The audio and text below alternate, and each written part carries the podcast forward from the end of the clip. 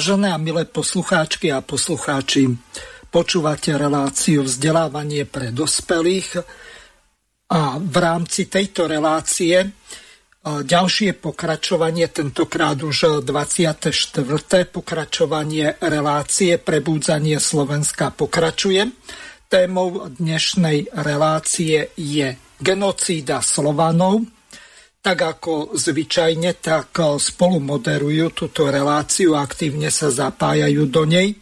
Dagmar Kvapiliková a Jozef Fila, tak ich srdečne pozdravujem a rovno odovzdávam im slovo, aby predstavili dnešných našich hostí, s ktorými budeme o genocíde Slovanov debatovať, diskutovať a hlavne vzdelávať našich poslucháčov. Nech sa páči, Dáška má slovo.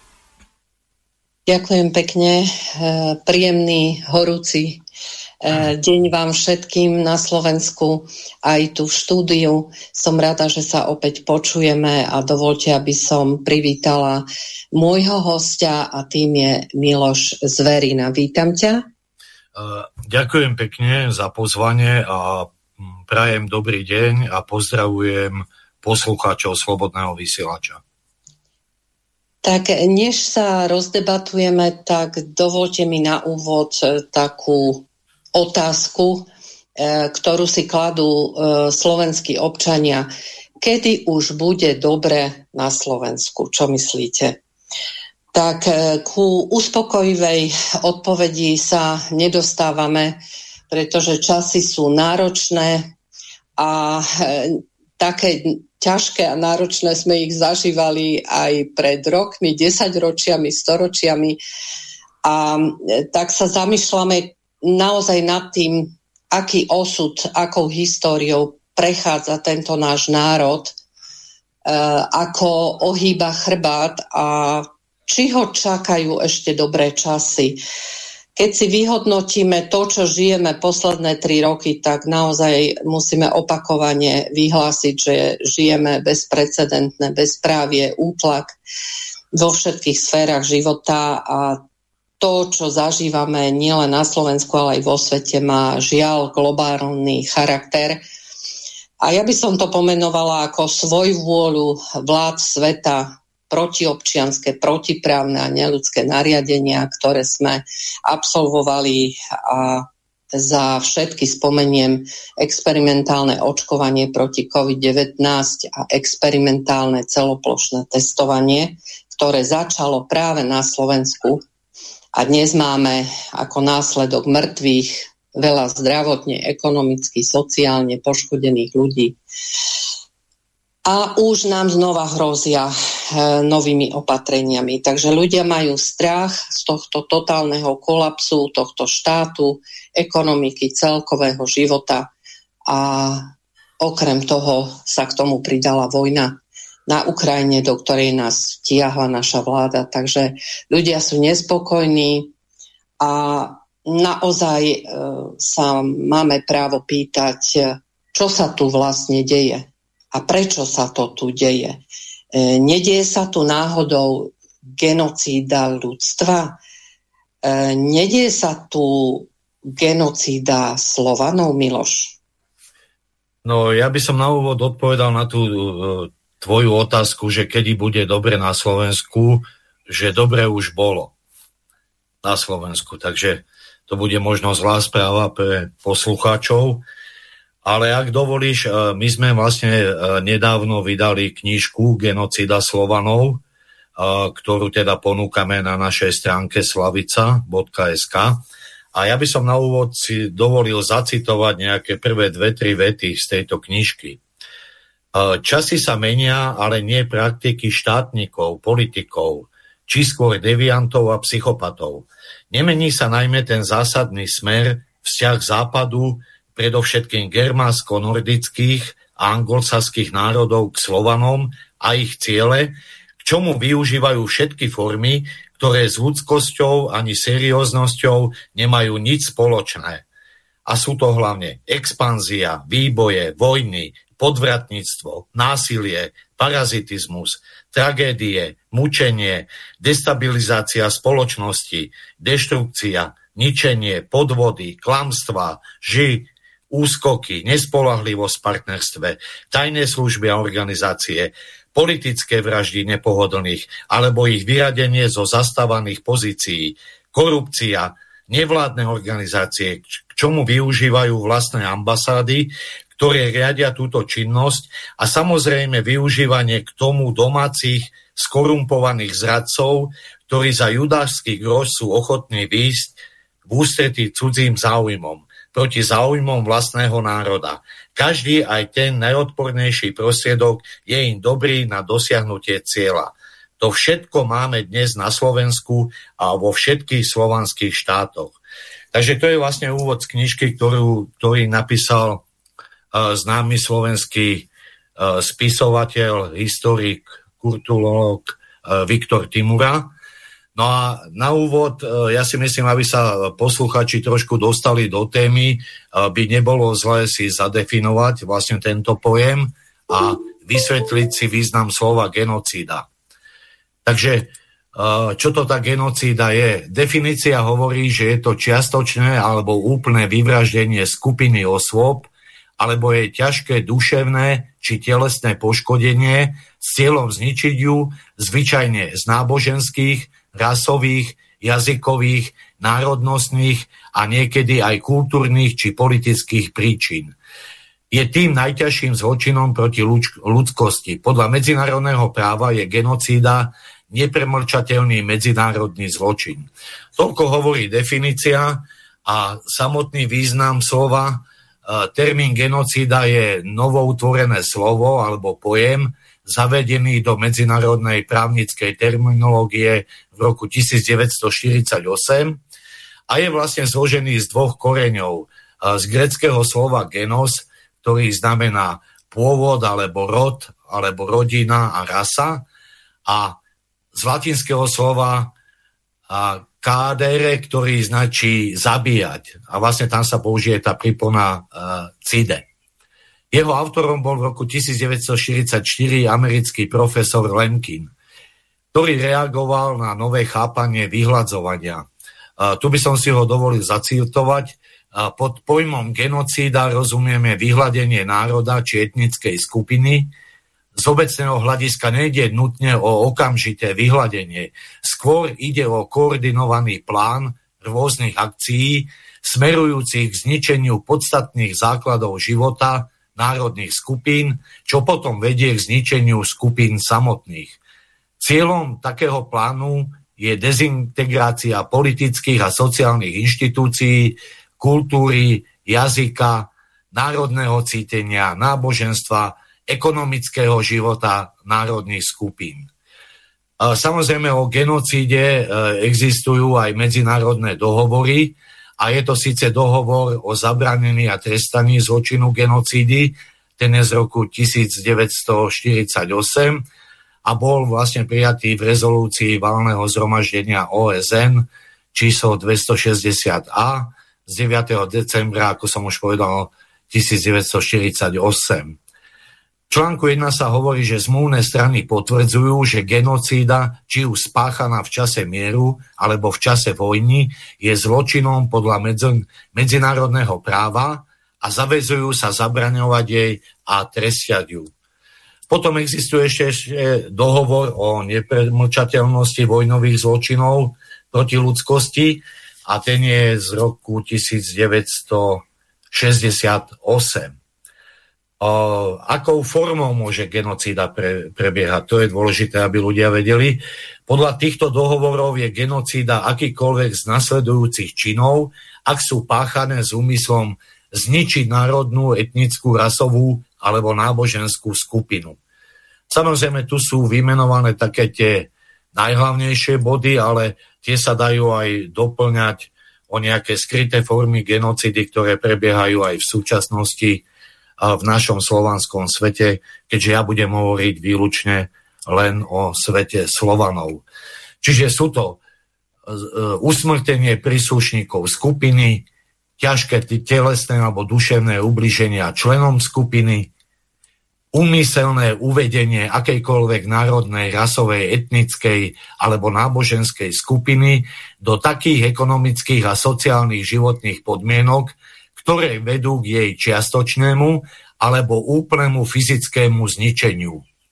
Potom sú to opatrenia za, na zabranenie rodenia detí, násilné prevádzanie detí z jednej skupiny do druhej, Ďalej to môže byť ešte kultúrna genocída, jazyková genocída, popieranie kultúry a dejín národa.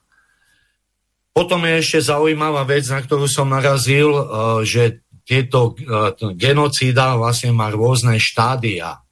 Čiže ono to najprv môže začať veľmi nevinne a nepozorovane a sa to teda e, prejde to do takej tej likvidácie životov. K tým štádiám genocídy v roku 1996 vypracoval americký profesor Stanton štúdiu, kde on teda stanovil nejakých 8 štádí, ale tie sa potom postupne doplňali ponúka v nej pomerne presný popis toho, ako sa genocída nenápadne začína, ako postupuje a ako sa končí. Túto klasifikáciu v roku 2013 rozšírili o dve ďalšie štádia.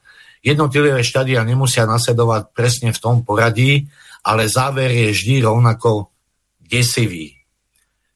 Takéto prvé štádium je klasifikácia, on ho nazval teda klasifikácia, No a vtedy sa začína spoločnosť rozdeľovať na my a oni. Čiže to je také prvé štádium. A myslím si, že posluchači nájdú veľa, veľa podobného s tým, čo sa aj v súčasnosti uh, deje na Slovensku. Pomocou stereotypov a predsudkov je definovaná skupina ľudí, ktorá sa považuje za inú ako väčšina. Ľuďom tejto skupiny je upierené je upieraná individualita, osobné črty, schopnosť slobodnej voľby a individuálnej zodpovednosti. A ďalší taký krok v tomto štádiu, alebo teda v štádiu tej genocídy, je symbolizácia. Jedná sa o označenie ľudí, vizuálny prejav nenávistí. Definovanej skupine sú pripisované typické znaky, ktoré sú čoskoro nahradené symbolmi. A pamätáme si teda, že počas vlády v nacistickom Nemecku a boli židovskí spoluobčania označovaní aj vizuálne, že nosili vlastne tú šescipu žltú hviezdu. Ďalším takým štádiom, tretím, je diskriminácia. Dominantná skupina popiera občianské práva identifikovanej skupine. Nastáva diskriminácia. Čiže to je také ďalšie štádium, potom štvrtým, štvrtým je dehumanizácia. Ľuďom z vybranej skupiny je upieraná ich individuálna identita, ľudská tvár, respektíve postavenie človeka. Prestávajú byť považovaní za ľudí. Začína sa o nich hovoriť ako o obťažujúcom hmyze, potkanoch, šváboch, škodcoch. Piatá je organizácia, genocidy sa vždy plánujú. Dochádza k organizácii štátnej moci, vojakov, silových zložiek. Režimy často trénujú tých, ktorí budú neskôr zabíjať.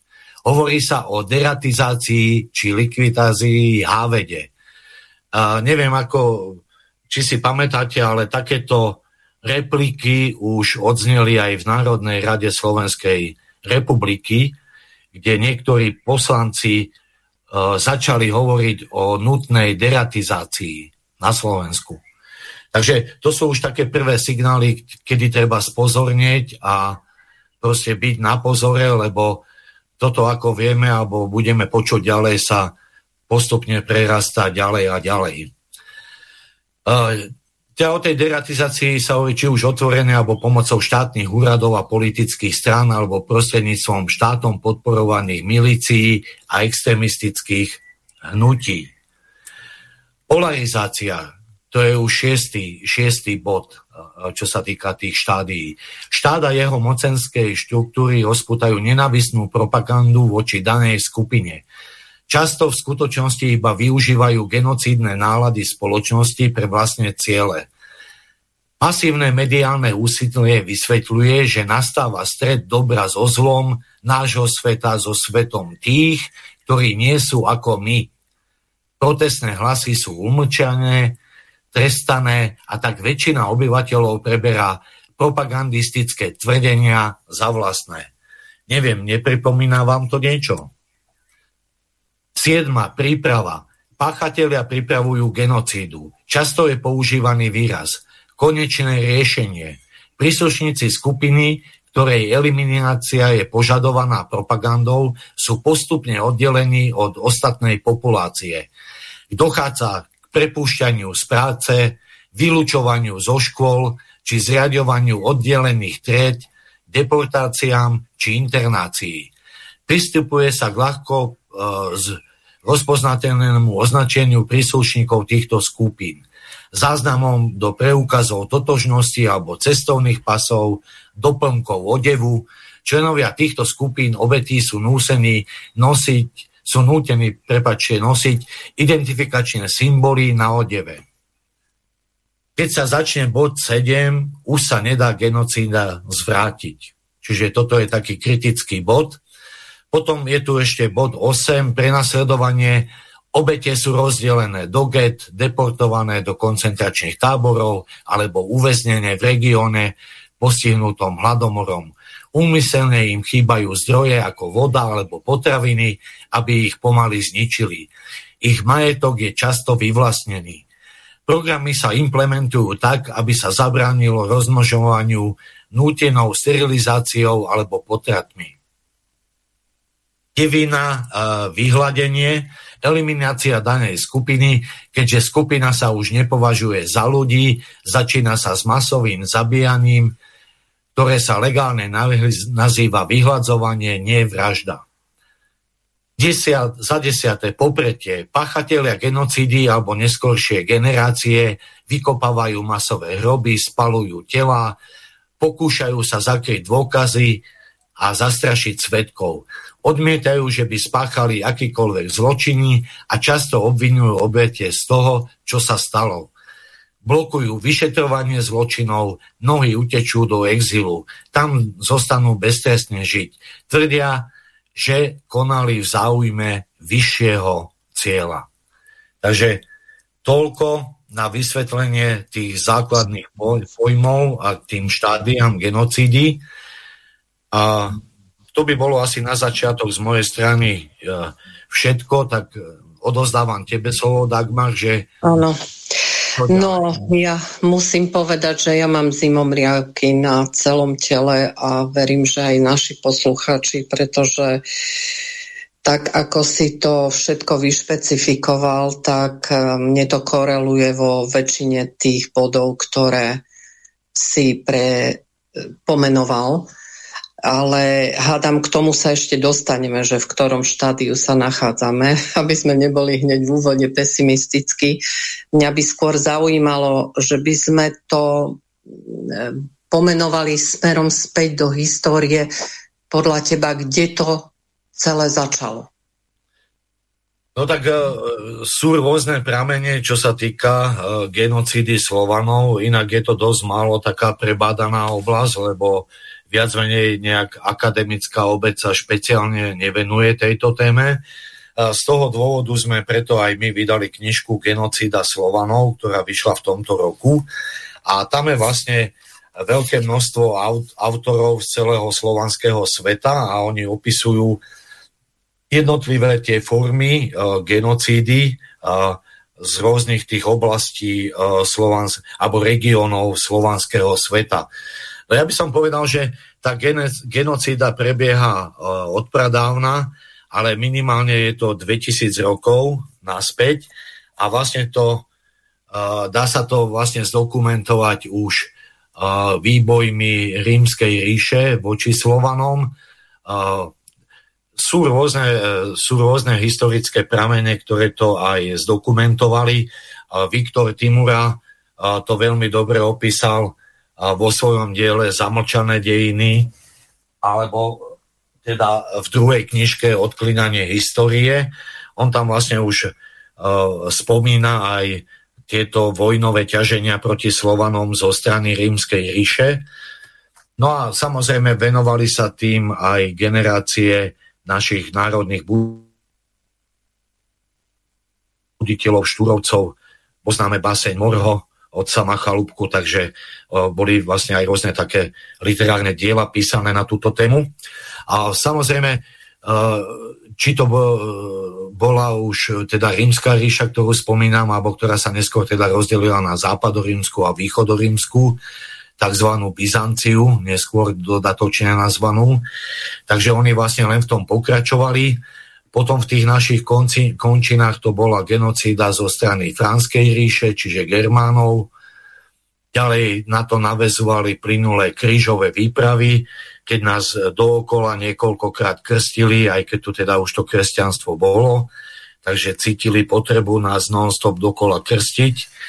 No a potom už vlastne v tých neskôrších obdobiach Samozrejme, medzi tým boli ešte nejaké menšie stretie aj zo strany Osmanskej ríše. No a potom to boli také nedávne e, záležitosti, ako bola Veľká vlastenecká vojna 1812, to bolo vlastne to ťaženie Napoleona s celou Európou proti Rusku. Vieme teda, ako dopadol Napoleon v Rusku. No a potom to pokračovalo prvou svetovou vojnou, druhou svetovou vojnou, alebo e, na, u východných Slovanov nazvanou Veľkou vlasteneckou vojnou. No a potom to vlastne pokračovalo po roku 1990, kde už teda tie formy sú trošku iné Eh, ako, ako vlastne prebieha tá genocída u Slovanov, ale každý si pamätá vojnu v Jugoslávii a samozrejme teraz rozputané peklo u východných Slovanov, ktoré prebieha, ktoré tam trvá už teda skoro nejaké desaťročie. No a v súvislosti s týmto my sme navrhli aj pamätný deň genocídy Slovanov, ale pozerám, že je 15.55 čas na pesničku, takže potom by som sa zrejme vrátil už po pesničke e, k týmto záležitostiam. Poriadko. Ďakujem a prosíme teda o pesničku, Mirko. Zahráme si od e, skupiny Elan s takým e, typickým názvom Najvyšší čas. To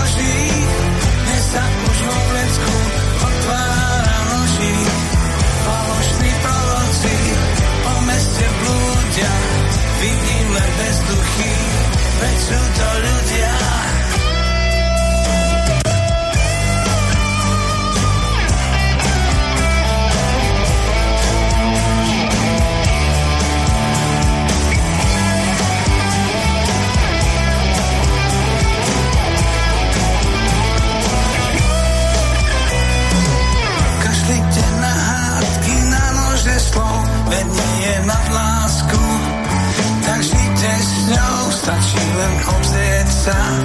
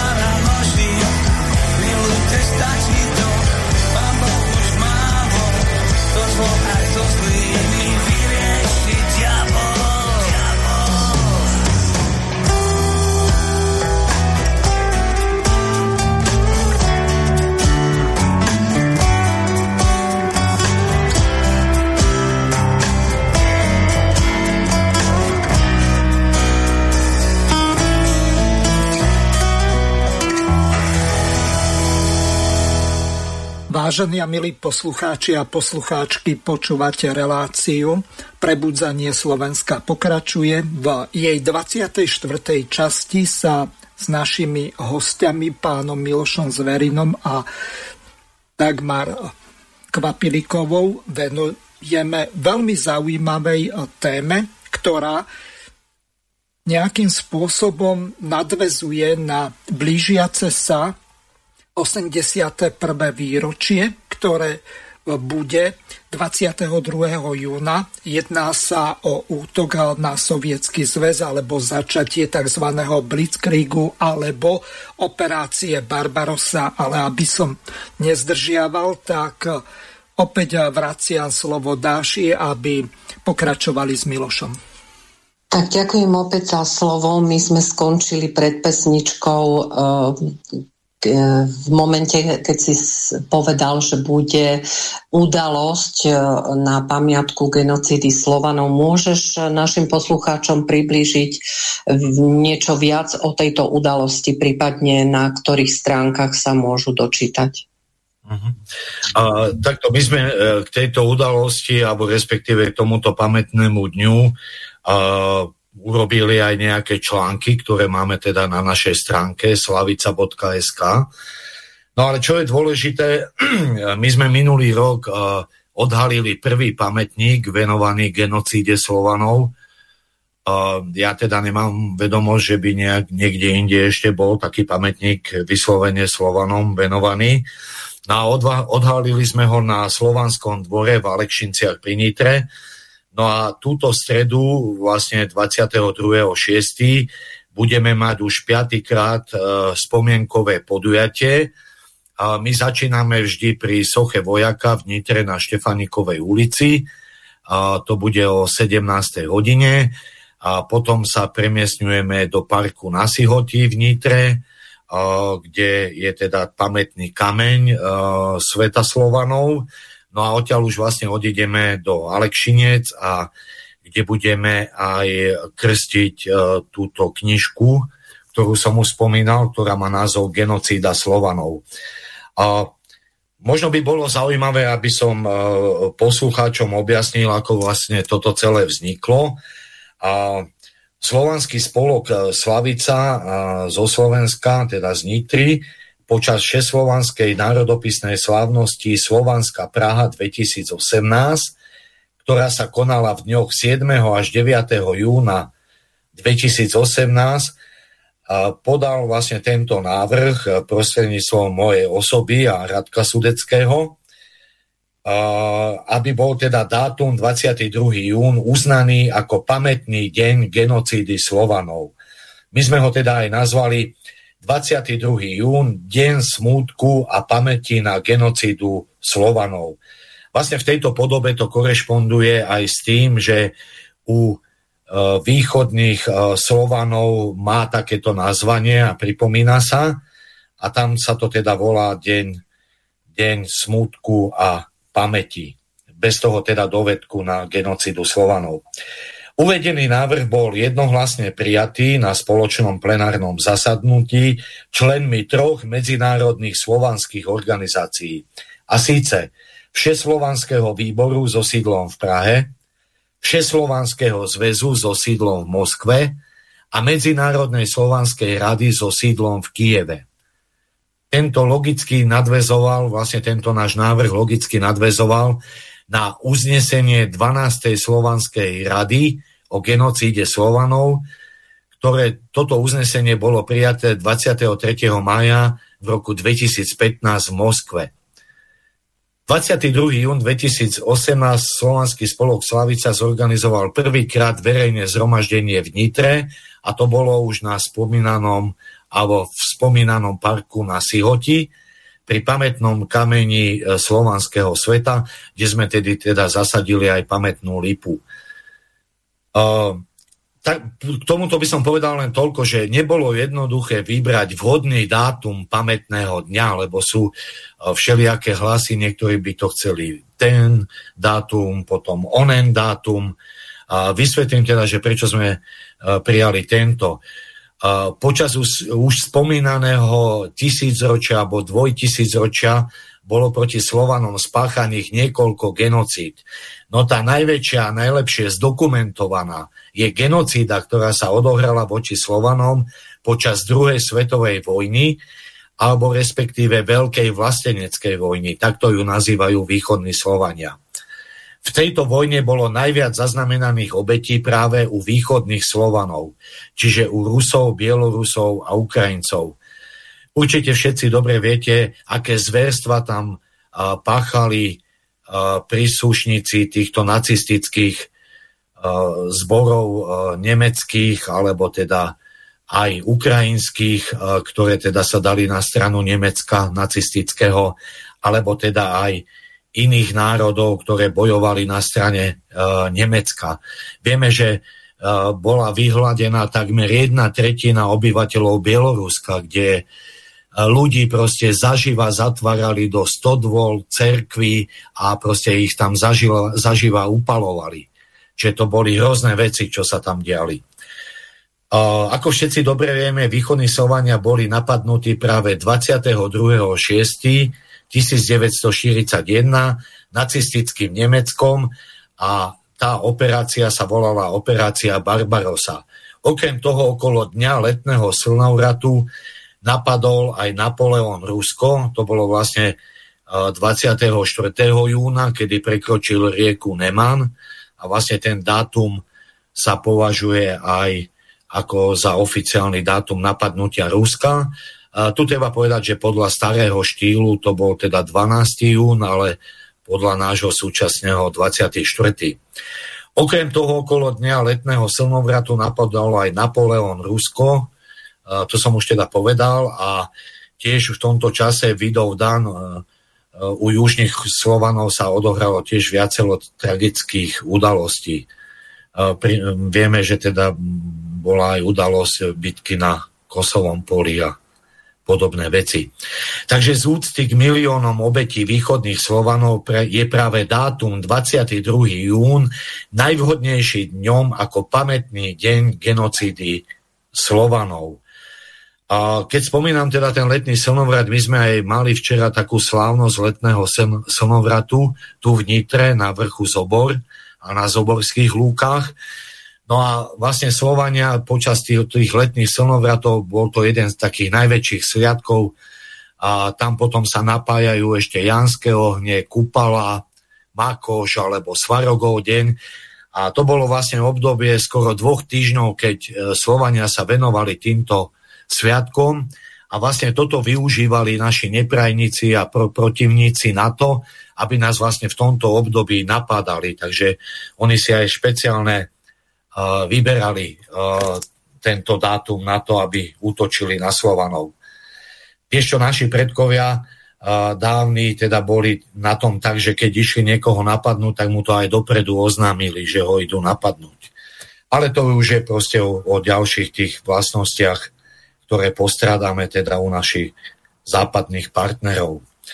V tejto súvislosti Slovanský spolok Slavica odporúča a zároveň vyzýva jednotlivcov a organizácie zo sveta Slovanov zapojiť do pripomínania pamätného dňa genocídy Slovanov čo najviac spoločenských organizácií jednotlivcov slovanských krajinát a požiadať ich teda aj o písomnú podporu. My si uvedomujeme teda, že toto bude beh na dlhé trate, a ja som teda už v mirových reláciách mal kontakt aj e, s pánom poslancom Tarabom, ktorý teda prislúpil, keď spracujeme návrh zákona na pamätný deň, že to bude predložené v Slovenskej národnej rade, takže na tom intenzívne pracujeme a vlastne teraz toho 22.6.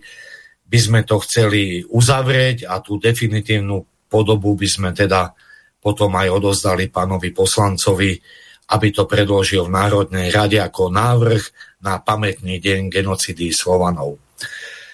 Ďalej teda my sme odporúčili preniesť uvedenú problematiku do parlamentov jednotlivých slovanských krajín a neskôr na pôdu medzinárodných organizácií vrátane OSN.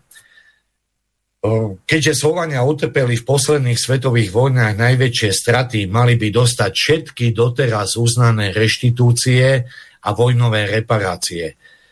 Neviem, ja mám teda takú vedomosť, že do dnešného dňa neboli vyplatené zo strany Nemecka všetky tieto reparácie a reštitúcie. Parlamenty slovanských krajín musia na legislatívnej úrovni systematizovať problém genocídy Slovanov, najmä v prvej a druhej svetovej vojne. Je potrebné vytvoriť múzea genocídy Slovanov, v ktorých sa budú zbierať materiály a fakty o cielenej deštrukcii civilistov a vojenských síl. Vieme teda, že na Slovensku vzniklo múzeum holokaustu e, v Seredi, kde je pomerne teda na e, vysokej úrovni toto múzeum e, zriadené a teda aj tá prezentácia je tam pomerne dobre urobená, tak myslím si, že teda aj Slovania by si zaslúžili mať takéto múzeum a prípadne urobiť nejakú putovnú výstavu o genocíde Slovanov, a navštíviť teda postupne všetky tieto slovanské krajiny a odprezentovať túto, túto udalosť alebo túto genocidu. No a nakoniec teda navrhujeme, že aby sa stavali pamätníky, umiestňovali pamätné tabule, ktoré budú pripomínať genocidu Slovanov alebo rôzne tie vojenské udalosti, kde boli teda zaznamenané veľké obete. Ako som už povedal, tento náš návrh bol jednomyselne odsúhlasený na tom podujatí v Prahe, kde teda reprezentatívne slovanské organizácie vyslovili súhlas. No a je teda na nás, aby sme to nejakým spôsobom dostali do života a proste propagovali aj túto takú udalosť, ktorá sa stala v slovanskom svete a v živote Slovanov. A je to dôležité aj dnes, lebo vidíme, čo sa mo- momentálne odohráva u východných Slovanov a koľko teda zbytočných e, ľudských životov má na svedomí tento konflikt. A ja by som možno ešte, e, ak dovolíš, a je teda ešte nejaký priestor, ano. spomenul e, v súvislosti s týmto aj tzv. antislavizmus alebo slovanofóbiu, a najmä teraz takú populárnu rusofóbiu, ktorá nás vystredala srbofóbiu z 90. rokoch. Vidíme, že systematicky sú občania vedení k rusofóbii a tými hlavnými médiami, ktoré pôsobia aj na Slovensku. Budem teda hovoriť o Slovensku, lebo ja teda neviem to porovnať so situáciou v ostatných slovanských krajinách, ale myslím si, že tá situácia je tam podobná. Slovensko je prirodzenou súčasťou sveta Slovanov. Slovenská republika je domovom Slovákov a Sloveniek, ktoré viedli boj o svoju nezávislosť viac ako tisícročie. Je preto prirodzené, že chcú žiť v prostredí, v ktorom nebudú terčom nenávisti a neprestajných útokov zo strany iných národov, národností, náboženských skupín alebo zaujímavých skupín a jednotlivcov. Antislavizmus, slovanofóbia, rusofóbia je nenávisť namierená proti Slovanom a prejavuje sa vo svete už niekoľko storočí, ba až tisíc ročí. Počas tejto doby mal antislavizmus aj fyzické prejavy, ktoré sa prejavovali formou vyvražďovania stoviek miliónov Slovanov. Nepriateľstvo a predpojatosť voči Slovanom ako rase pretrváva aj v 21. storočí. Najzúrivejšiu nenávisť môžeme pozorovať hlavne k východnej Rusia a Bielorusi a južnej vetve Slovanov. Tam sú to predovšetkým Srby, ktoré sú ter- terčom uh, medzinárodnej nenávisti. Niektorí jednotlivci beztrestne otvorene hovoria o redukcii počtu Slovanov, o zabratí ich územia, prírodného bohatstva a o zotročení slovanských národov. Antislavizmus sa v súčasnosti prejavuje hlavne v hovorenom a písanom prejave, vo vizuálnych formách, v diskriminácii príslušníkov slovanských národov a používaní zlomyselných stereotypov. Ďalej sú Slovanom pripisované negatívne charakterové črty. Toto konanie sa šikovne maskuje slobodou slova a prejavu, bojom za práva menšín, ľudskými právami a presadzovaním tzv. európskych hodnot. Na Slovensku, tak ako aj v ostatnom slovanskom svete, vzrastá počet, počet antislovanských, respektíve antislavistických incidentov. Terčom takýchto prejavov môžu byť nielen jednotlivci, ale tie slovanské krajiny, chápané aj ako slovanské spoločenstvo. Uh, tu by som možno uviedol niekoľko príkladov antislavizmu vo verejnom živote a možno, že tam nájdete nejaké podobnosti s tým, čo sa deje. Uh, sú to hlavne ospravedlňovanie a popieranie genocídy Slovanov, vytváranie klamlivých, dehumanizujúcich, demonizujúcich alebo stereotypných tvrdení o Slovanoch, obviňovanie Slovanov zo zodpovednosti za vymyslené skutky alebo za skutky spáchané v skutočnosti inými národmi a skupinami. Obviňovanie Slovanov z vymyslenia alebo zveličovania genocídy a vyvražďovania Slovanov odopieranie práva niektorým slovanským národom na sebaurčenie a nezávislosť. Uplatňovanie dvojitých štandardov voči Slovanom a slovanským krajinám, vyžadovaním správania, ktoré sa neočakáva alebo nevyžaduje od žiadneho iného národa alebo krajiny. Používanie symbolov alebo obrazov, spájaných s, s klasickým antislavizmom na charakterizovanie Slovanov alebo slovanských národov. Prirovnávanie súčasnej politiky niektorých slovanských krajín politike nacistov. Zosmiešňovanie a degradovanie slovanskej symboliky a tradícií, vrátane rodiny ako tradičnej formy života Slovanov. Rozširovanie lží o nehistorickosti Slovanov a slovanských národov. Šírenie klanstva o tom, že Slovania si nedokážu vládnuť sami a potrebujú na to cudzincov. Demonizovanie Rusov a Srbov. To už je tá spomínaná rusofóbia a srbofóbia. Údajná lenivosť Slovanov. Zakazovanie používania symboliky, ktorá je súčasťou pôvodnej kultúry Slovanov a jej označovanie za extrémistickú a prenasledovanie jednotlivcov za jej používanie. Obviňovanie, kriminalizovanie a prenasledovanie stúpencov slovanskej zájomnosti. No tak toto bola len malá ukážka prejavov antislavizmu, no v bežnom živote je tých prejavov, či už skrytých a, alebo otvorených, uh, oveľa viac.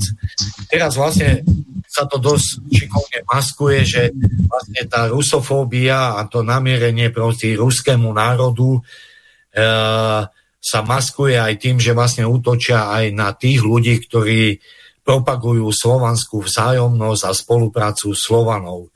Že vlastne aj títo ľudia sú buď zo strany latinistov a týchto služobníkov, služobníkov Vatikánu označovaní za bolševikov, alebo týmito atlantistami a, a s týmito prisluhovačmi Spojených štátov amerických a západu sú označení za uh, ruských agentov. Uh, sami vieme, že sa vytvárajú zoznamy uh, ľudí, ktorí sú označovaní za ruských agentov a vlastne sa vytvára, podnecuje sa nenávisť verejnosti proti uh, týmto ľuďom No a to sme si vlastne už popísali v tých fázach e, genocídy, že kde to môže skončiť, e, keď sa bude vytvárať takáto nenávisť a keď sa budú označovať e, ľudia za tí zlí a proste tí nezodpovední a tí ruskí agenti a tak, tak vieme, kde to v minulosti dospelo. Myslím, že by sme sa mali z toho poučiť a vyvarovať sa týchto chýb. Takže toľko z mojej strany a ak je nejaká otázka, nech sa páči. No Milo, ja by som mal na teba otázku. No ja som si medzi tým pozrel, ako je vlastne zadefinovaná tá genocída. To je v podstate to, čo si povedal aj ty. Zarazili ma niektoré tie príklady. konkrétne, genocída páchaná sovietským zväzom v čase Stalina, dekulakizácia.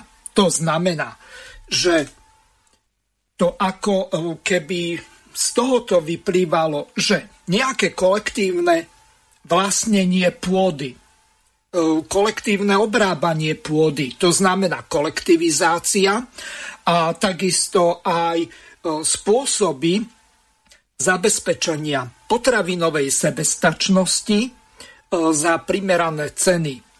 Zajtra budeme z hodov okolností hovoriť ohľadom sebestačnosti a národnej suverenity. Hostiami budú Roman Michelko a ešte ďalší. Tak vás pozývam na túto reláciu. Čiže Petr Hampl bude doktor sociológie. Takže Miloš, tá otázka na teba. Ako niekto môže napísať takúto idiotinu, ja to ináč neviem uh, nazvať, že genocída páchaná v Sovietskom zväze v čase Stalina, dekulakizácia, to znamená zospoločenstenie pôdy, kolektívne obrábanie, zabezpečenie potravinovej sebestačnosti za primerané ceny.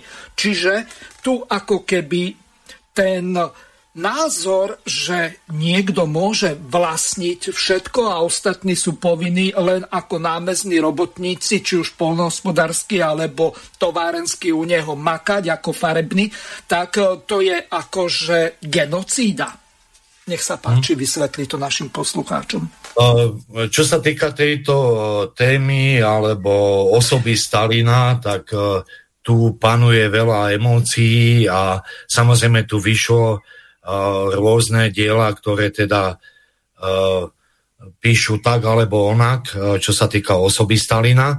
Ale samozrejme tá situácia v Rusku a Sovietskom zväze a tam treba poznať tie širšie súvislosti v tom období a vieme, čo tam robili Spojené štáty americké, keď vznikal Sovietský zväz, akým spôsobom sa teda odtiaľ vyvážalo bohatstvo, suroviny, kto dostával licencie na ťažby, v akom stave bolo teda potravinová bezpečnosť e, e, v tom teda sovietskom zväze a treba to chápať teda v celom kontexte. Ja teda nikoho nechcem obhajovať, ani samozrejme nemôžem obhajovať, keď sa páchali nejaké krivdy e, ľuďom.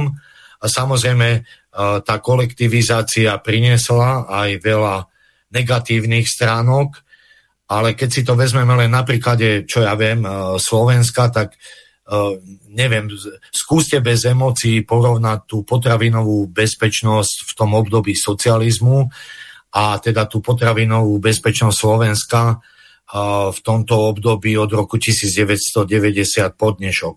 To sú už porovnateľné obdobia, takže nech si posluchači urobia potom svoj názor na túto tému. Ale hovorím, je to, je to téma plná emócií a ja by som sa tu nepúšťal na takomto malom časovom pásme do toho, aby som rozoberal problém kolektivizácie v Sovietskom zväze.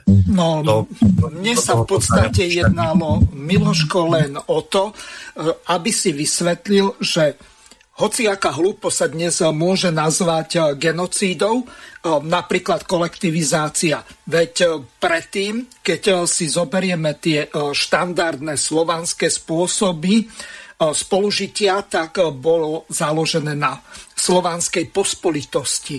To znamená, tí ľudia v tých občinách tak obrábali tú pôdu spolu.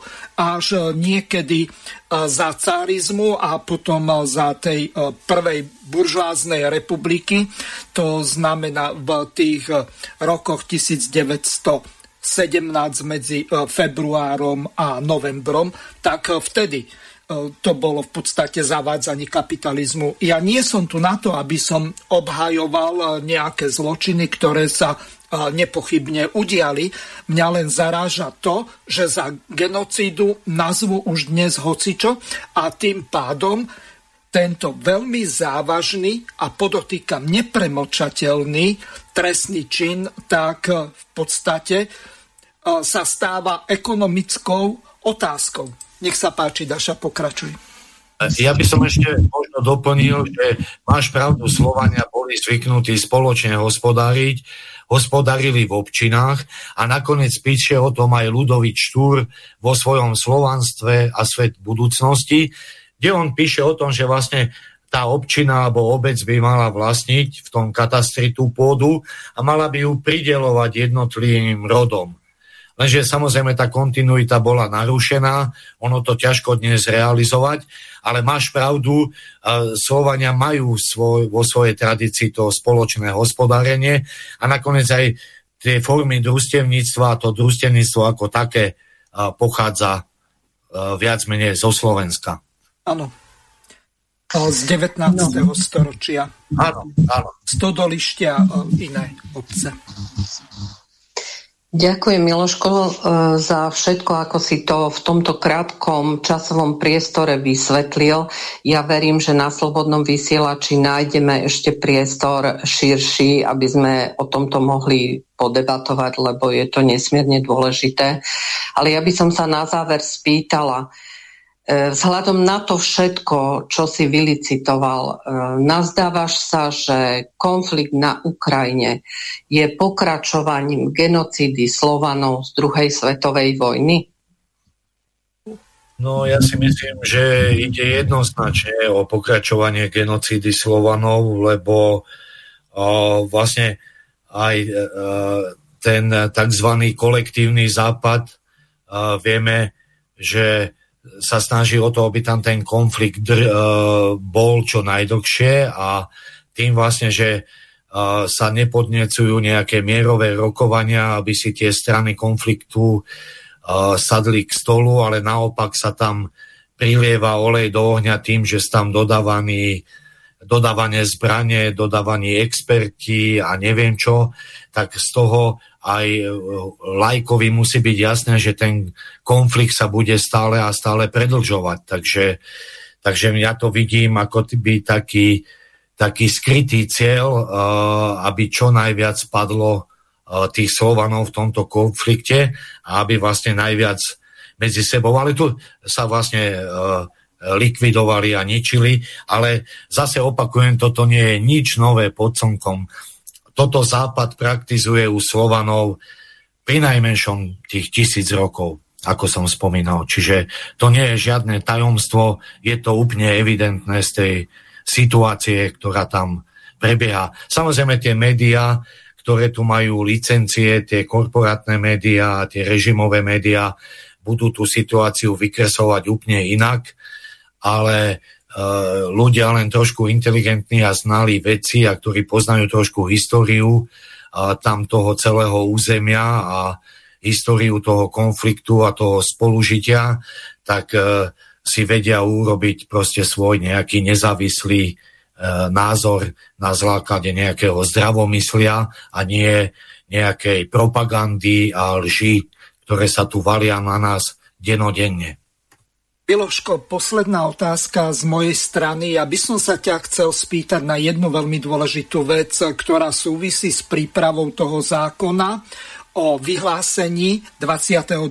júna ako pamätného dňa genocídy Slovanov. V akom štádiu to máte rozpracované z toho dôvodu, že teraz sa to už nebude dať predložiť, pretože budú parlamentné prázdniny, ale v septembrovom čase, keď e, začne zasadať znovu parlament, tak e, by bolo dobre, aby ste to už mali pripravené. Môžeš e, to poslať aj mne, ja to môžem posunúť ďalej a samozrejme aj dohliadnúť na to, aby to nezapadlo prachom a dostalo sa to na schôdzu Národnej rady. Takže v akom stave je príprava toho zákona o vyhlásení pamätného dňa genocídy Slovanov z vašej strany? No z našej strany vlastne je situácia taká, že my chceme už e, v stredu 22. E, júna tento návrh zákona e, mať vo finálnej podobe a chceme ho vlastne aj na tom zhromaždení alebo na, tej na tom spomienkovom podujatí prečítať verejnosti. Takže v stredu by mal byť hotový, jeho finálna podoba. Áno. Dáška, nech sa páči. Takže viac sa nám žiaľ nezmestilo, takže ja veľmi pekne ďakujem Milošovi Zverinovi za túto veľmi e, zaujímavú debatu, ktorú verím, že bude mať svoje pokračovanie pretože Slovania si to zaslúžia. Sme prastarý národ, ktorý e, a národy slovanské by mali prežiť a musíme preto niečo pozitívne vykonať. Takže e, volám poslucháčov, aby sa pridali a zopakuj im webovú stránku, kde sa bližšie dozvedia o vás a o vašich aktivitách. Takže ešte raz, e, nejaké články sú na stránke slavica.sk a potom e, sú tam nejaké informácie na našom facebookovom profile Slavica No a ja veľmi pekne ďakujem, že som mohol o tejto téme porozprávať a na záver len dodám sláva Slovanom. Ďakujeme veľmi pekne a prosíme o druhú pesničku. Ako druhú pesničku si zahráme Snívam sen o miery, kde nadviažem na tie slova ohľadom tej nešťastnej vojny na Ukrajine, skutočne Karol Duchon to veľmi krásne v tom jeho nádhernom prejave prespieval.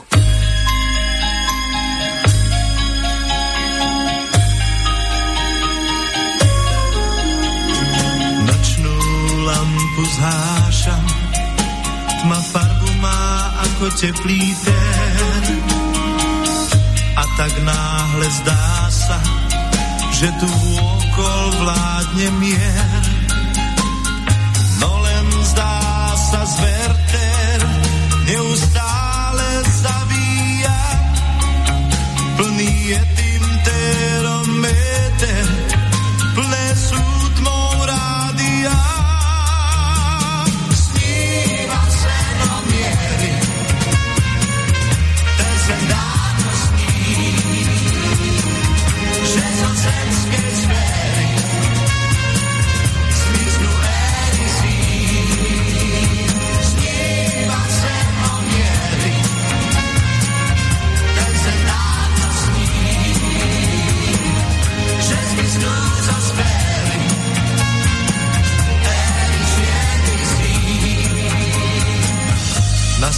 živých Vietnám ťaží túto zem.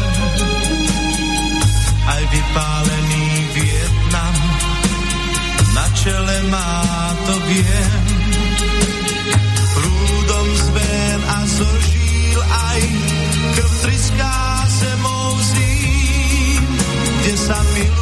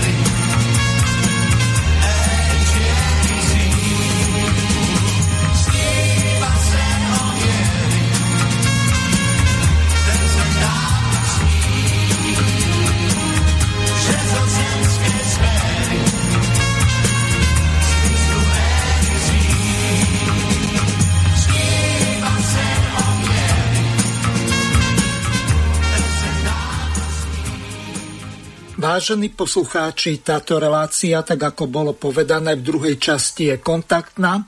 Telefónne číslo plus 421 910 473 440. Môžete využiť Viber, WhatsApp, Telegram, Signál. Rozhodnutie na vás alebo samotné telefonické volanie.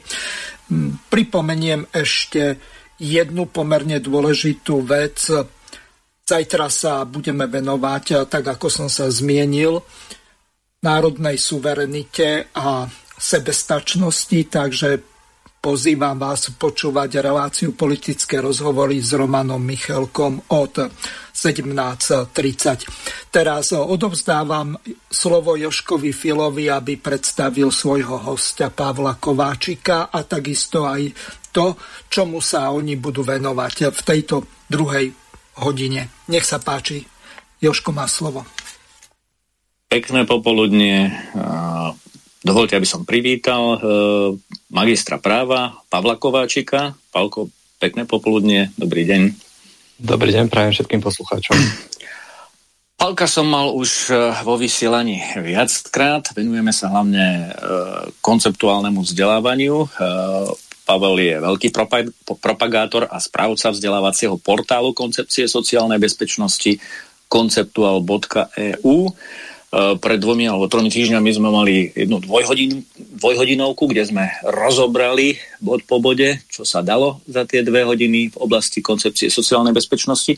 A dnes sme si dali tému, e, ktorú Pavol navrhol, e, cesta k zjednotenému kozmu. Ono to znie tak, tak úplne trošku, Pavol. Trochu ako keby by to bolo mimo koncepcie. No, znie to kozmicky. No, eš, ešte, no. ešte k tomu, eh, nech, nech sa pustím k slovu, mne to pripomína cesta k zjednotenému kozmu, ako dať niečo na poriadok. Dobre tomu rozumiem? No, áno, Do aj, určite áno. No, a teraz napríklad na Facebooku a na sociálnych sieťach koluje fotografia, kde je tlačová tajomnička alebo hovorkyňa Spojených štátov amerických Karen Jean Pierre, s pomocníčkou ministra zdravotníctva, transexuálkou Rachel Levinovou, donedávna mimochodom Richardom a mimochodom je to štvorhviezdičkový námorný admirál, ktorá tvrdí, alebo ktorý tvrdí, ja teraz neviem, aký rod mám tomu dať, aká som hrdá na to, ako ďaleko ľudstvo už došlo. Áno, uh, my tu chceme a budeme rozprávať o tom, ako dať niečo na poriadok, ale uh, to globálne riadenie tohto sveta pracuje na tom, aby rozhádalo naozaj každého s každým a podsúvajú nám tu už také nechutnosti, že uh, už až uh, človeku husia koža uh, naskakuje. Takže ako z tohto neporiadku von? No, vidíš, že ako je to zaujímavé, že niektorí ľudia si pochvalujú, že jak dobre je a jak ďaleko sme to dotiahli. Takže otázka je, že čo je ten etalón, s ktorým porovnávame, že čo je dobré a čo je zlé. Oni majú etalón asi, že všetko si dovolovanie a že každý si môže robiť, čo chce, hlavne akékoľvek keby úpadkové aktivity, tak vtedy je to len dobré. A keď sa niekto tomu bráni, tak je fašista. Hej, podľa nich. A teda otázka je, že podľa čoho meriame? Podľa čoho porovnávame, že čo je, čo je to dobré a čo je to zlé? Lebo keď nemáme nejaký ten pevný bod, tak potom si to hoci kto môže zrelativizovať a potom takéto vyjadrenia sú a dostávajú sa na popredné miesta politické. A ja by som ešte možno nadviazal na tú predošlú tému, čo mal Miloš, lebo veľmi dobre rozprával. A lebo ja teraz budem rozprávať niečom, bude sa zdať, že úplne inom. Ale pritom to má veľký súvis, pretože tá otázka je, že kto a prečo chce vlastne tú genocidu Slovanov reálne robiť, alebo kto to robí nie, nie, niekoho rukami, túto genocidu, a kto je za tým, ešte za týmto subjektom. A na druhú stranu mohli by sme si odpovedať otázku, že prečo sa im to aj niekedy darí. Že čo, je, čo Slovania majú, že aj, aj to dokážu tomu odolať, že sa tomu bránia a dokážu aj zvíťaziť, keď už tomu príde, ale čo je na tom to, že majú aj tie straty. Že dokážu ich stále rozhádať, a podviesť a tak ďalej. No, Čiže to sú veľmi zaujímavé hlboké otázky a vlastne budú iba vyplývať odpovede z toho, aspoň teda čiastkové, z toho, čo tu dneska budem chcieť e, načetu. No, v, v mŕtvej vode, teda v knihe, e, konceptuálnej knihe, pod kolektívnym pseudonymom Kozma Prudkov sa dočítame. Mnoho udalostí nám je nezrozumiteľných nie preto, že náš rozum ich nechápe, ale preto, že ich podstata nezapadá do okruhu nám známych pojmov. Takže asi by sme mali trošku pomôcť aj cez tú koncepciu uh, dostať sa do tých pojmov, aby sme ich začali chápať, aby sme pochopili, čo sa vlastne okolo nás deje. Lebo zatiaľ nás s tým konzumom tak e, obalili a tak dostali hej, do víru udalostí, e, akože všetko je krásne, napredujeme, technologicky sa rozvíjame a neuvedomujeme si, že e, tí, ktorí skutočne riadia tento svet spoza opony, nás majú stále viac a viac v hrsti, alebo dokonca pod krkom tú slučku uťahujú.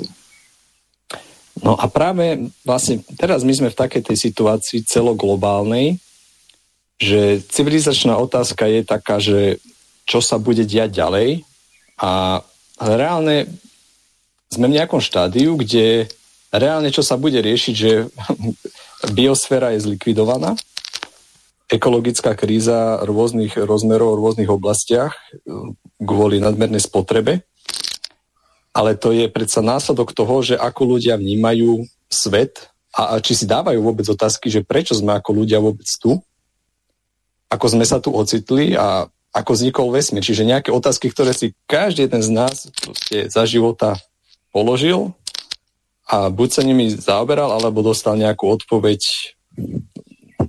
nejakú, možno v podobe náboženstiev nejakých alebo nejakých ideológií, alebo ostal mm, vedecky zameraný ateista, ťažko povedať. No, každopádne táto otázka je, a ja si nemyslím, že by som dneska vyriešil zrovna, Myslím si, že to ešte budeme dlho riešiť v rôznych úrovniach a vrstvách mm, tisíce rokov, ale minimálne, minimálne by som teda predostrel, čomu som dospel ja.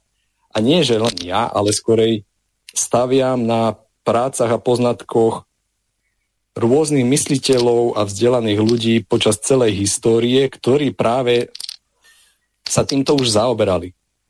Mojou výhodou je to, že teda z rôznych oblastí som povyberal je keby fragmenty, ktoré mi vyzerajú, že dávajú zmysel.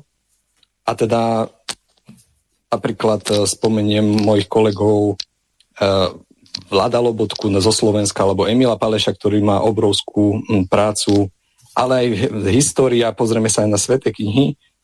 A toto všetko my sa budeme snažiť dať nejako dokopy, lebo každý z tých ľudí sa zaoberá určitou oblasťou plus samozrejme KSB je veľmi dôležitý prvok toho, aby sme to potom, tieto všetky fragmenty nejako dali dokopy. A to sa tedy e, nikomu sa e, nepodarilo, tak my sa o to dneska pokúsime. Čiže tých zdrojov je obe, na, naozaj množstvo, niektorých budem spomínať, niekedy niekde to poviem iba tak medzi rečou. No, čiže prečo vlastne toto my potrebujeme riešiť? Lebo pokiaľ si na túto otázku my neodpovieme, tak nás stále môže niekto ťahať za nos a dávať nejaké podružné témy, že zmyslom je teraz rodová mnohosť alebo čokoľvek, je, jak si nad, nadhodil Jozef, alebo že zmyslom e, súčasnej civilizácie je živočišná rusofóbia a že keď sa zada zbavíme tých Rusov, tak už nám tu bude dobre. Hej, že stále sa tu dávajú nejaké úplne úbohé zástupné témy na to, aby sa človek nezamýšľal nad tým, nad, nad čím sa každý z nás aj tak zamýšľa v živote.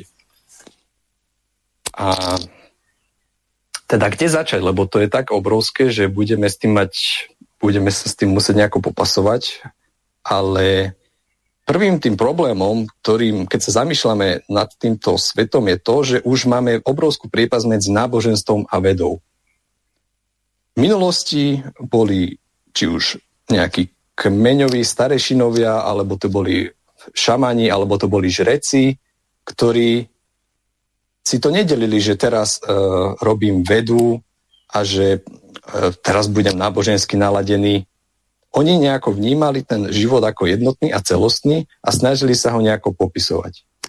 Lenže tým historickým vývojom sa to postavenie človeka vo svete interpretovalo postupne stále viacej tou naturalisticky orientovanou vedou prostredníctvom toho, že svet je nejaký superstroj ovládaný mechanickými zákonmi. Že život a vedomie, celkovo inteligencia sú v skutočnosti len nejaké vedľajšie produkty vývoja hmoty, ktorá sa vyvíjala milióny rokov a výsledok tejto náhodnej mutácie obklopenej nekonečným mlčiacím kozmom je nejaký, nejaké náhodné vedomie, ktoré majú iba ľudia A fyzikálne zákony sú jasné a nemené od, od začiatku vesmíru a od toho sa odvíja všetká ostatná hmota. A toto je tzv. nejaká materialistická ideológia, ktorá o tejto základnej povahe skutočnosti e, v nás, v ľuďoch 20. storočia, je tak hlboko zakorenená, že už si to nevieme ani predstaviť, že by to mohlo byť nejako inak. No ale keby to bolo tak správne, tak prečo teda žijeme tú obrovskú globálnu krízu? A my sme si toho ani vedomi, že už takto vlastne sa na to pozeráme. Lenže je to tak samozrejme, že už si neviem predstaviť, že by mohlo byť aj nejako inak to povedané, nejaký iný, nejaká iná alternatíva, ako vnímame svet. A takisto aj samých seba, aj ostatných ľudí. No a toto sa potom dáva do roviny automatickej samozrejmosti toho správneho názoru a že to je ten vedecký názor, že to je ten racionálny názor. Čiže že to je nejaká súhra všetko náhodných okolností, nejaký veľký trest bol na začiatku, je to nejaký veľký superstroj a takto to funguje. A teraz, čo je na tom zaujímavé, je, že je tu aj z časti pravda. My nemôžeme povedať, že neexistujú nejaké mechanistické zákony, a že nevieme to všetko aj odmerať, aj sú nejaké fyzikálne zákony, ktoré majú nejaké príčinno-následkové vzťahy a že teda vieme tým na základe toho niečo predpovedať.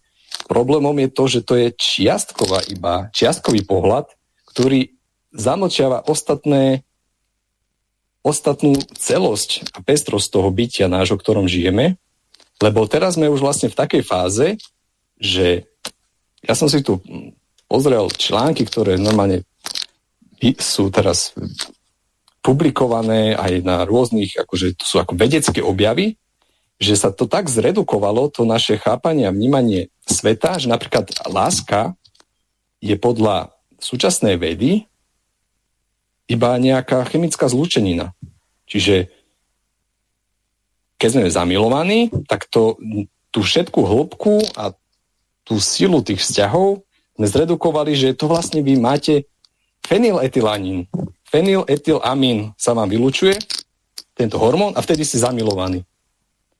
Alebo že Jozef, ty keď máš rád svoje deti a že s nimi, máš rústny vzťah, tak to len oxytocín sa ti vylučuje, vieš? To teda mne nie nič viac, to iba oxytocín sa ti vylučuje. A takto my redukujeme, redukujeme celú plnosť toho bytia na nejaké endorfíny, na dopamíny a rôzne hormóny. A teraz Samozrejme áno, keď, keď máme nejaký ten pocit, tak áno, je tam aj tento hormón. že to nie je, že sa to rovná tomu. A to je obrovský rozdiel, lebo to, že sa niečo deje, keď ja niečo cítim, je jedna vec, ale to neznamená, že tým popíšeme všetko, čo sa deje a čo je v nás a mimo nás.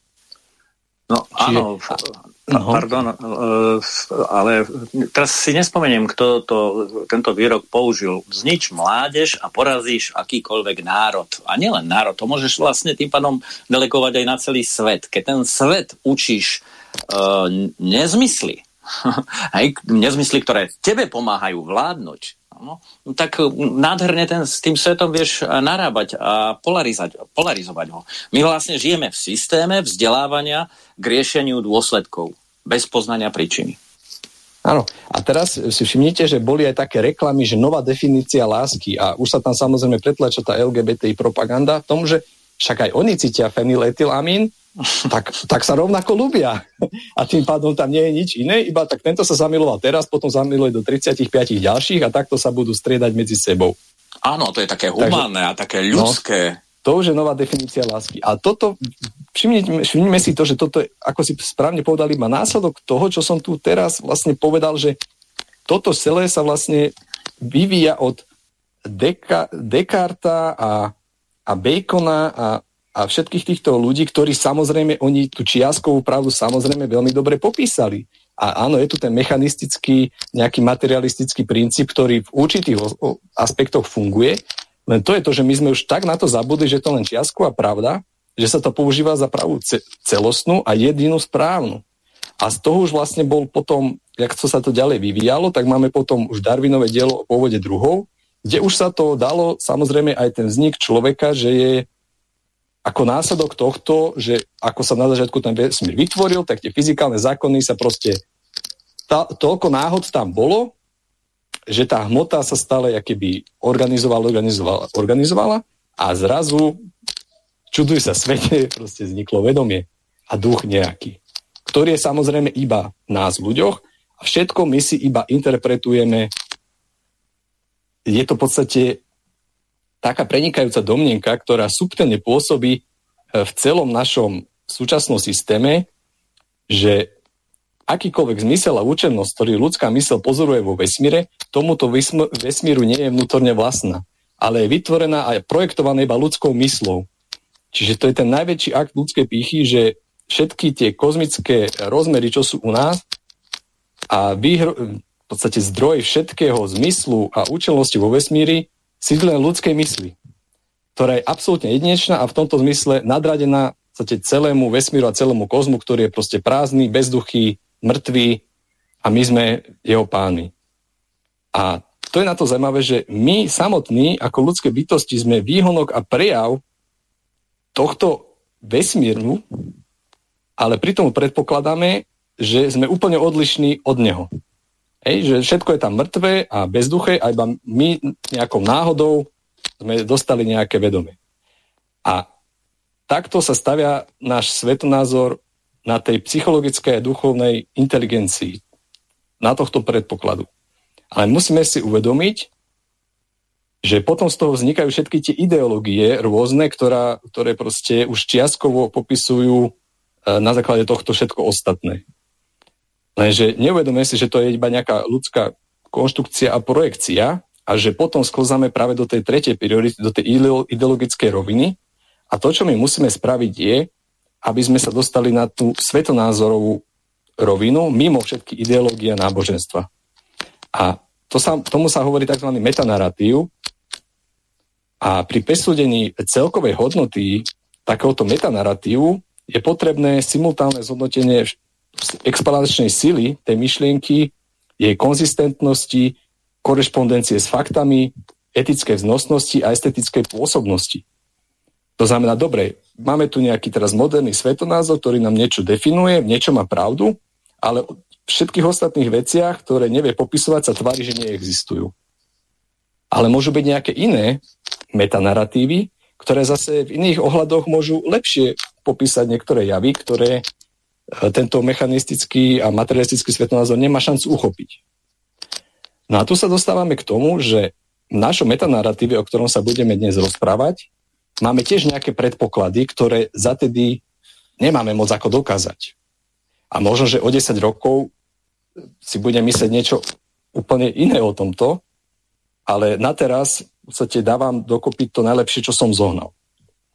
No a podľa dostatočne všeobecnej teórie riadenia, z jedným z tých predpokladov, na ktorom staviame, je to, že ten naj, najobjemnejší proces, ktorý my dokážeme definovať, je proces vesmír, že máme tu nejaký vesmír. Nič ďalej akoby sa tedy nevieme spozorovať.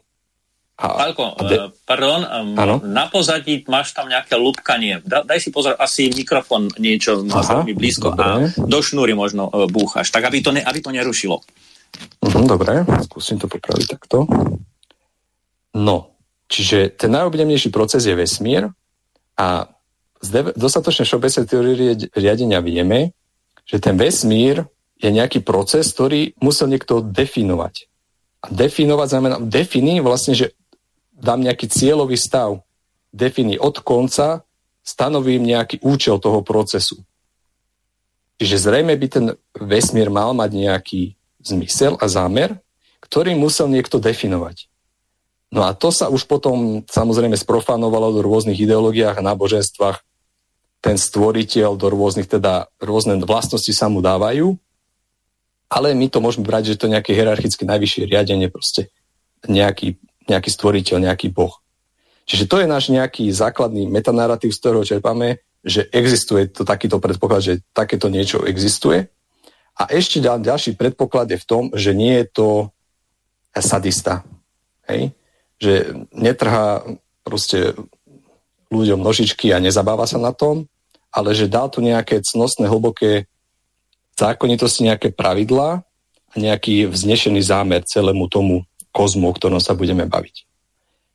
Takže toto je náš e, predpoklad, na ktorom budeme staviať. Samozrejme sú iné predpoklady, ktoré teda berú, že všetko je ako náhoda alebo čokoľvek iné, ale uvidíme, že ktorý má teda explanačnú silu silnejšiu. No a tu teda, keď sa bavíme o celkovo tomto svetonázore, v tomto metanaratíve, no tak musíme si pozrieť, že kde máme aké zdroje, že a čo, o tom hovoria tzv. tie sveté knihy, hej, na tej ideologickej rovine. E, príbeh o Biblii, e, Biblii poznáme, ten tu nebudem e, rozoberať. Vieme, že tam teda had naviedol Evu, tá ponúkla jablko Adamovi, tým zrešili, poznali teda ten strom poznania, spoznali teda chceli sa vyrovnať Bohu a tým pádom ich vyhnal z raja. Pozrel som si, samozrejme, môžeme si pozrieť Korán, kde teda prečítam krátku pasáž, čo o tom hovorí Korán. Stvorili sme vás a potom sme vám dali podobu, formu a výzor a potom sme povedali anielom. Poklonte sa pred Adamom do polohy súžudu, to je proste predklon, taký pokorný predklon. A oni všetci sa poklonili, len Iblis, v zátvorke diabol, nepatril k tým, ktorí sa do polohy tejto poklonili. Neposlúchol a odmietol sa pokloniť. Boh povedal, a čo ti bránilo, aby si sa poklonil, keď som ti to prikázal? Od, diabol odpoveda, ja som lepší než on. Stvoril si ma z ohňa a jeho si stvoril z blata. Boh odpoveda, ziď z neho dole, ziď z raja. Čiže tu sa deje niečo, kde teda je to nejaké vyhnanie z raja práve toho diabla, to je zaujímavé. Neprislúcha ti, aby si sa v ňom povyšoval. Vidí von, budeš patriť medzi pokorených. Diabol odpoveda, dožiš mi odklad až do dňa, keď budú skriesení. Čiže je tu nejaký, nejaké, nejaká debata z toho diabla. Boh odpoveda, že odklad ti bol umožnený, Satan na to odpoveda, za to, že si ma nechal do bludu sklznúť, budem na nich číhať na priamej tvojej ceste.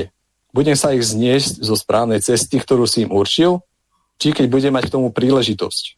A potom k ním budem prichádzať spredu, zozadu, sprava, zľava a uvidíš, že väčšina z nich je, z nich je nevďačná. Boh odpovedá, vidí von z tej záhrady, odplvenutý a zavrhnutý, tými z nich, ktorí ťa budú nasledovať, vámi všetkými peklo naplním.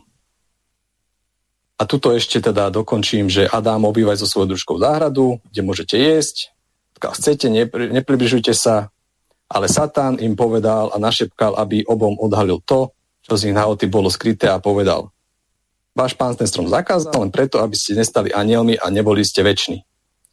Čiže vidíme to trošku podrobnejšie, keby nejakú, uh, nejaký rozpor teda toho diabla a teda, že ich ten diabol dostal toho Adama Evu tam, kde chcel. Pretože zase sa tam opakuje ten príbeh z Biblie prvé, čo si tu treba uvedomiť pri všetkých týchto svetých knihách, že boli jednoducho písané v tej dobe, ktorej boli, plus mohli byť redigované, zmenené, čiže toto musíme brať do úvahy. A samozrejme boli prispôsobené nejakými obrazmi tej cieľovej skupine tých ľudí, ktorí to zo začiatku tej danej dobe, v tom danom kontexte nejako sa snažili chápať. Čo tu však vidíme je to, že teda nie je to vidíme, že keby stvoriteľ je ten stvoriteľ toho všetkého a v rámci tejto stvoriteľovej matrice tu je nejaký diabol, ktorý sa nám teda z nejakej to sa môžeme zase domnievať, že prečo to tak je, keďže stvoriteľ vo stvorení musel počítať aj s týmto, že sa toto stane, takže zrejme s tým počítal, že sa to takto udeje. Ale vidíme, že to nie je na jednej rovnakej úrovni, že ten diabol je iba taký pokrivený obraz toho skutočného stvoriteľa tých skutočných cností. No a o tom by som sa chcel asi dneska baviť, ale neviem, či už teraz si nedáme náhodou predelovaciu pauzu, alebo či budem pokračovať. Áno, ja poprosím eh, Mirka o eh, pesničku a potom budeme pokračovať ďalej. Mm, dobre. Eh, vy si medzi tým na mobiloch pozrite, poslucháč Juraj poslal fotografiu, že či sa jedná o tento pár, o ktorom ste hovorili, tým myslí tú admirálku na šteklo a, a tú jeho afroamerickú partnerku. Takže zahráme si pesničku v dolinách od Karla Duchoňa.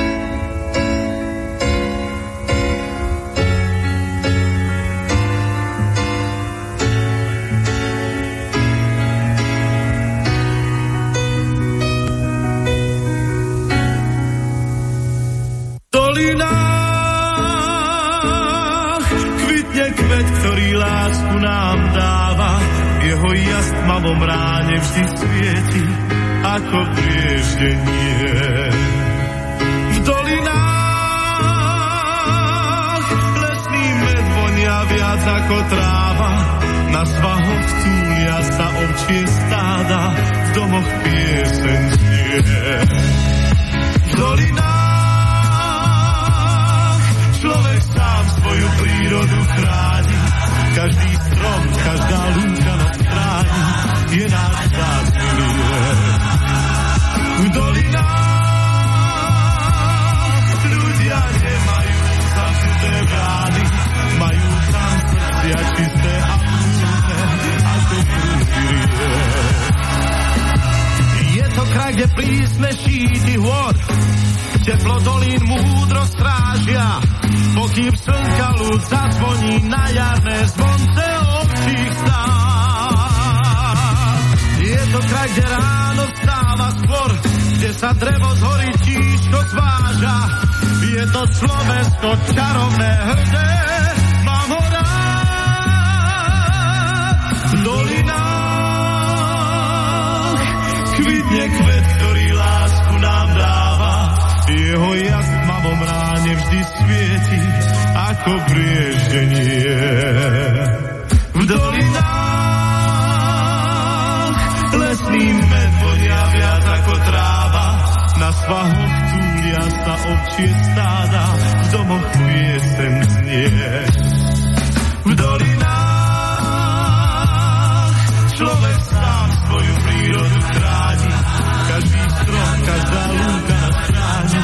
je náš vzácný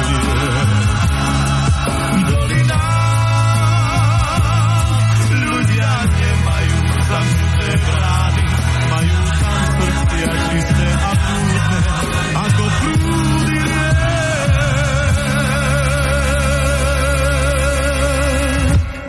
No, Tak. Áno, je, predpove, teda odpoveď pre poslucháča, áno, je to táto fotografia, len nie je to priateľka to, tej Rachel Levinovej, ale vlastne pozvala Rachel, alebo Rachela, Richarda, pozvala tlačová hovorkyňa Karin Jean-Pierre do Bieleho domu. A tam je tá fotografia. Pri príležitosti mali tam teraz, myslím, oslavy slobody, LGBT a tak ďalej. Mm. Tak pri tejto príležitosti.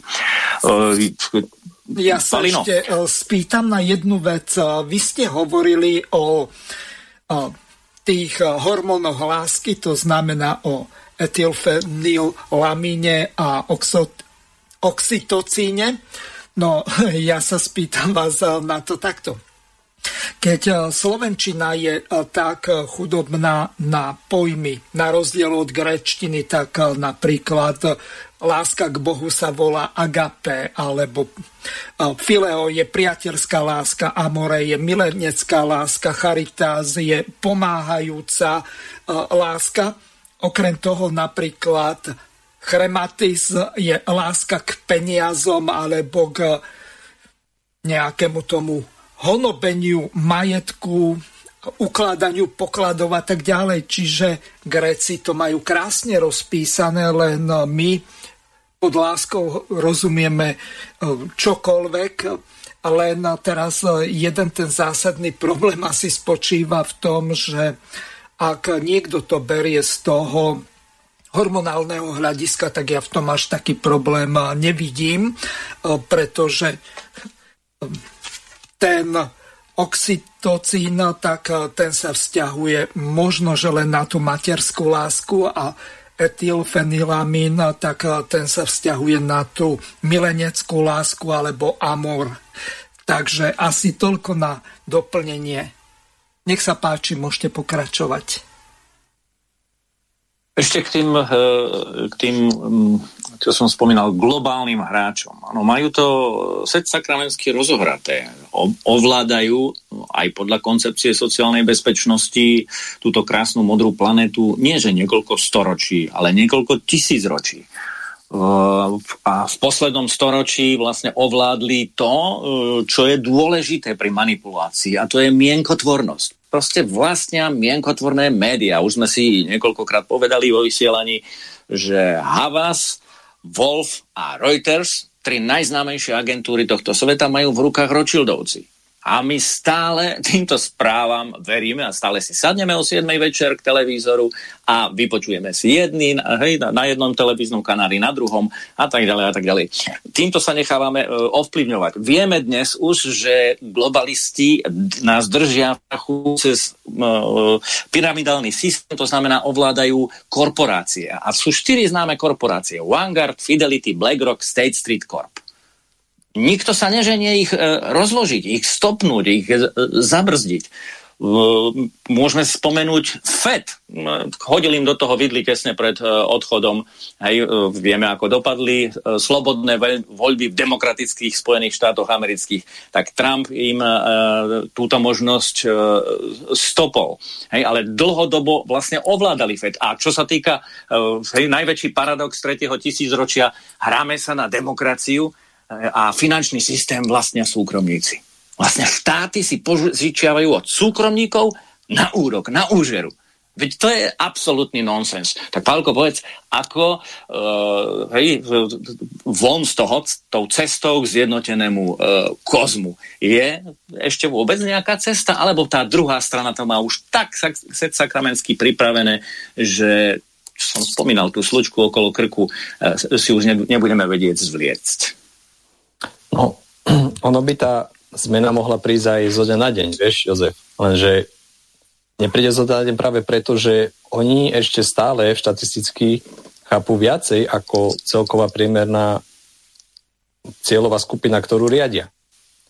Čiže keď bude priemerné chápanie tej, toho populu, to, tých ľudí, tých občanov, uvedomelých, keď sa stanú uh, uvedomili občania a ich miera chápania bude štatisticky väčšia ako tých, ktorí, ktorí ich riadia, no tak potom sa o tom môžeme baviť. A ako pravím, že to môže byť zo dňa na deň a môže nám to trvať ešte veľmi dlho, veľmi, veľmi dlho.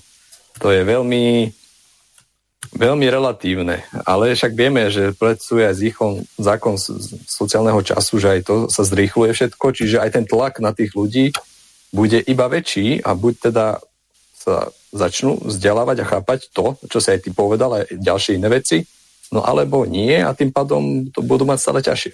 Vysvetlíme v krátkosti ten zákon času pre poslucháčov, ktorí ešte v koncepcii nie sú tak zdatní. No dobre, no to už ideme úplne mimo témy, ktorú som chcel. Jasné, ale ja, ja len som chcel takú, takú skratku. Uh-huh. Poviem, to, poviem to za teba, ako Môže. to ja teda chápem. Aj? Že v minulosti, keď oklamali, tak trvalo aj 100 rokov, kým sa, dajme tomu, to v tej ďalšej budúcnosti nejak rozobralo a prišlo na to, ako to pred tými 100 e, rokmi bolo. Potom sa im tom začalo skracovať, ale dnes už nevedia klamať. Dnes oklamu a vieme to nie, že na druhý deň, vieme to už e, o pár minút, e, že klamali. A v takomto priestore sa veľmi ťažko dá e, pohybovať a manipulovať už so supersystémom. Áno. Je to taká tým, že, laická definícia? Dá sa povedať s tým, že samozrejme pre nich tiež hrá tá technosféra výhodu v tom, že majú tieto technické prostriedky a tieto znalosti o riadení stále majú oni. No ale tým pádom, že vlastne ten tlak prostredia je stále väčší, tak sa im vrúca ten monopol na informácie, lebo už tie informácie sú dostupné pre všetkých. Tak. Dobre, tak poďme tak na, k tej ceste k zjednotenému kozmu. No, poďme vlastne pozrieť sa na to, že teda ako sa na to pozerali pred tým, ako vznikol tento mechanistický svetonázor, lebo my reálne teraz síce sa tvárime, že sme moderní, ale na jednej strane je to moderné v tom zmysle, že je to keby ten výsledok nejakého bádania v určitej časti vedy, ale pritom je to 400 rokov staré, čiže to je jednak aj zastaralé. A jednak predtým, tisícky rokov predsa tiež rozmýšľali ľudia nad tým, a prečo je tu človek a mali v mnohých ohľadoch lepšie názory. Takže poďme sa pozrieť napríklad Pico della Mirandola, to bol jeden stredoveký mysliteľ, ktorý povedal takéto. Keď mal Boh stvorené všetky bytosti a celý vesmír, zatožil po niečom, s čím by mal jedinečný vzťah. Lenže všetky pozície a archetypy už boli obsadené. Preto Boh riekol. Adam, nestvoril som ťa ani pozemšťanom, ani nebešťanom. Neobdaril som ťa žiadnymi špecifickými darmi, ktorí by boli tebe vlastné. Spravil som to tak preto, aby si si ty sám mohol vybrať také dary a takú povohu, ako uznáš za vhodnú. dávam ťa do opatery tvojej vlastnej slobodnej vôle a tvojho vlastného slobodného rozhodnutia, tak aby si ty sám, ako taký majster sochár, zo všetkého, čím si obklopený, postavil som ťa do stredu, aby si všetky aspekty prežívania, všetky aspekty skúsenosti mohol vnímať a z celej tejto mnohosti, celého tohto bohatého spektra utvárať svoju identitu. Že vidíme tu niečo, že jednak je tu povedané, že archetypy už boli obsadené, čiže človek nemá žiaden špecifický archetyp, čiže nejakú typickú črtu, lebo môžeme pozerať zvieratá, že presne sa tam zhmotňuje, niekto má dobrý zrak, niekto, niektoré zviera je bojovné, ale tým, že sa evolučne takto tie zvieratá vyvíjali, tak už ustrnuli v tej nejakej svojej vlastnosti, ktorá ich špecifikuje. A človek môže všetky tieto vlastnosti takisto mať, ale iba sprostredkovanie cez svoju mysl, cez svoj intelekt, že sa k tomu nejako dopracuje. Pričom ostáva stále v strede a na tomu slúži práve to poznanie, ale práve tým, že má aj slobodnú vôľu, tak je tu práve ten diabol, ktorý práve ho bude pokúšať zvádzať na tú cestu nepriamu. A teraz je otázka, že platí teda evolučná, je tu teda evolúcia, lebo však je to celkom jasné, že sa vyvíja celkovo príroda aj, aj keď si pozrieme históriu, genézu planety, tak vidíme, že sú tu nejaké jednoduché formy, ktoré sa stále stavajú zložitejšími, zložitejšími. A až od nejakého stupňa vývoja majú teda hlavne teda primáty a z nich teda homo sapiens schopnosť teda toho vedomého uvedomania a že si uvedomujeme aj samých seba a dokonca si uvedomujeme, že myslíme. Čiže vidíme, že je tu nejaká evolúcia, ale to je znova iba časť pravdy. Lebo jak keby vidíme aj z tohto, čo povedal Pico de la Miandola, že ten Boh mal nejaký zámer, že, to, že ten človek už keby bol stvorený tými všetkými archetypmi, ktoré už boli obsadené, čiže tam je tá univerzálnosť toho duchovného človeka, toho, tej bytosti toho univerzálneho človeka, ktorý je keby na nebesiach odtlačený od začiatku stvorenia. Že tam ten človek bol úplný, ale iba keby v predstave toho Boha, a postupím tým emanačným procesom vývoja toho kozmu, nám je tam možnosť toho, aby sme tento stupeň dosiahli. Ale aby som nepredbehal, poďme sa pozrieť napríklad Plotinos bol iný taký mysliteľ, ktorý celý kozmogonický proces spojený s emanáciou najvyššieho princípu toho, toho, tej jednoty, on to volá, že Monet, prirovnával podobnou žiareniu slnka, z ktorého vychádza svetlo a teplo bez toho, že by strácalo svoju esenciu. Jedno, nezmerne prekypujúce dokonalosťou, stále vyžaruje prúd prvotnej energie, ktorý tak, ako sa vzdialuje od svojho zdroja, postupne, čiže esencia ostáva, ale postupne slabne a stáva sa stále menej dokonalý.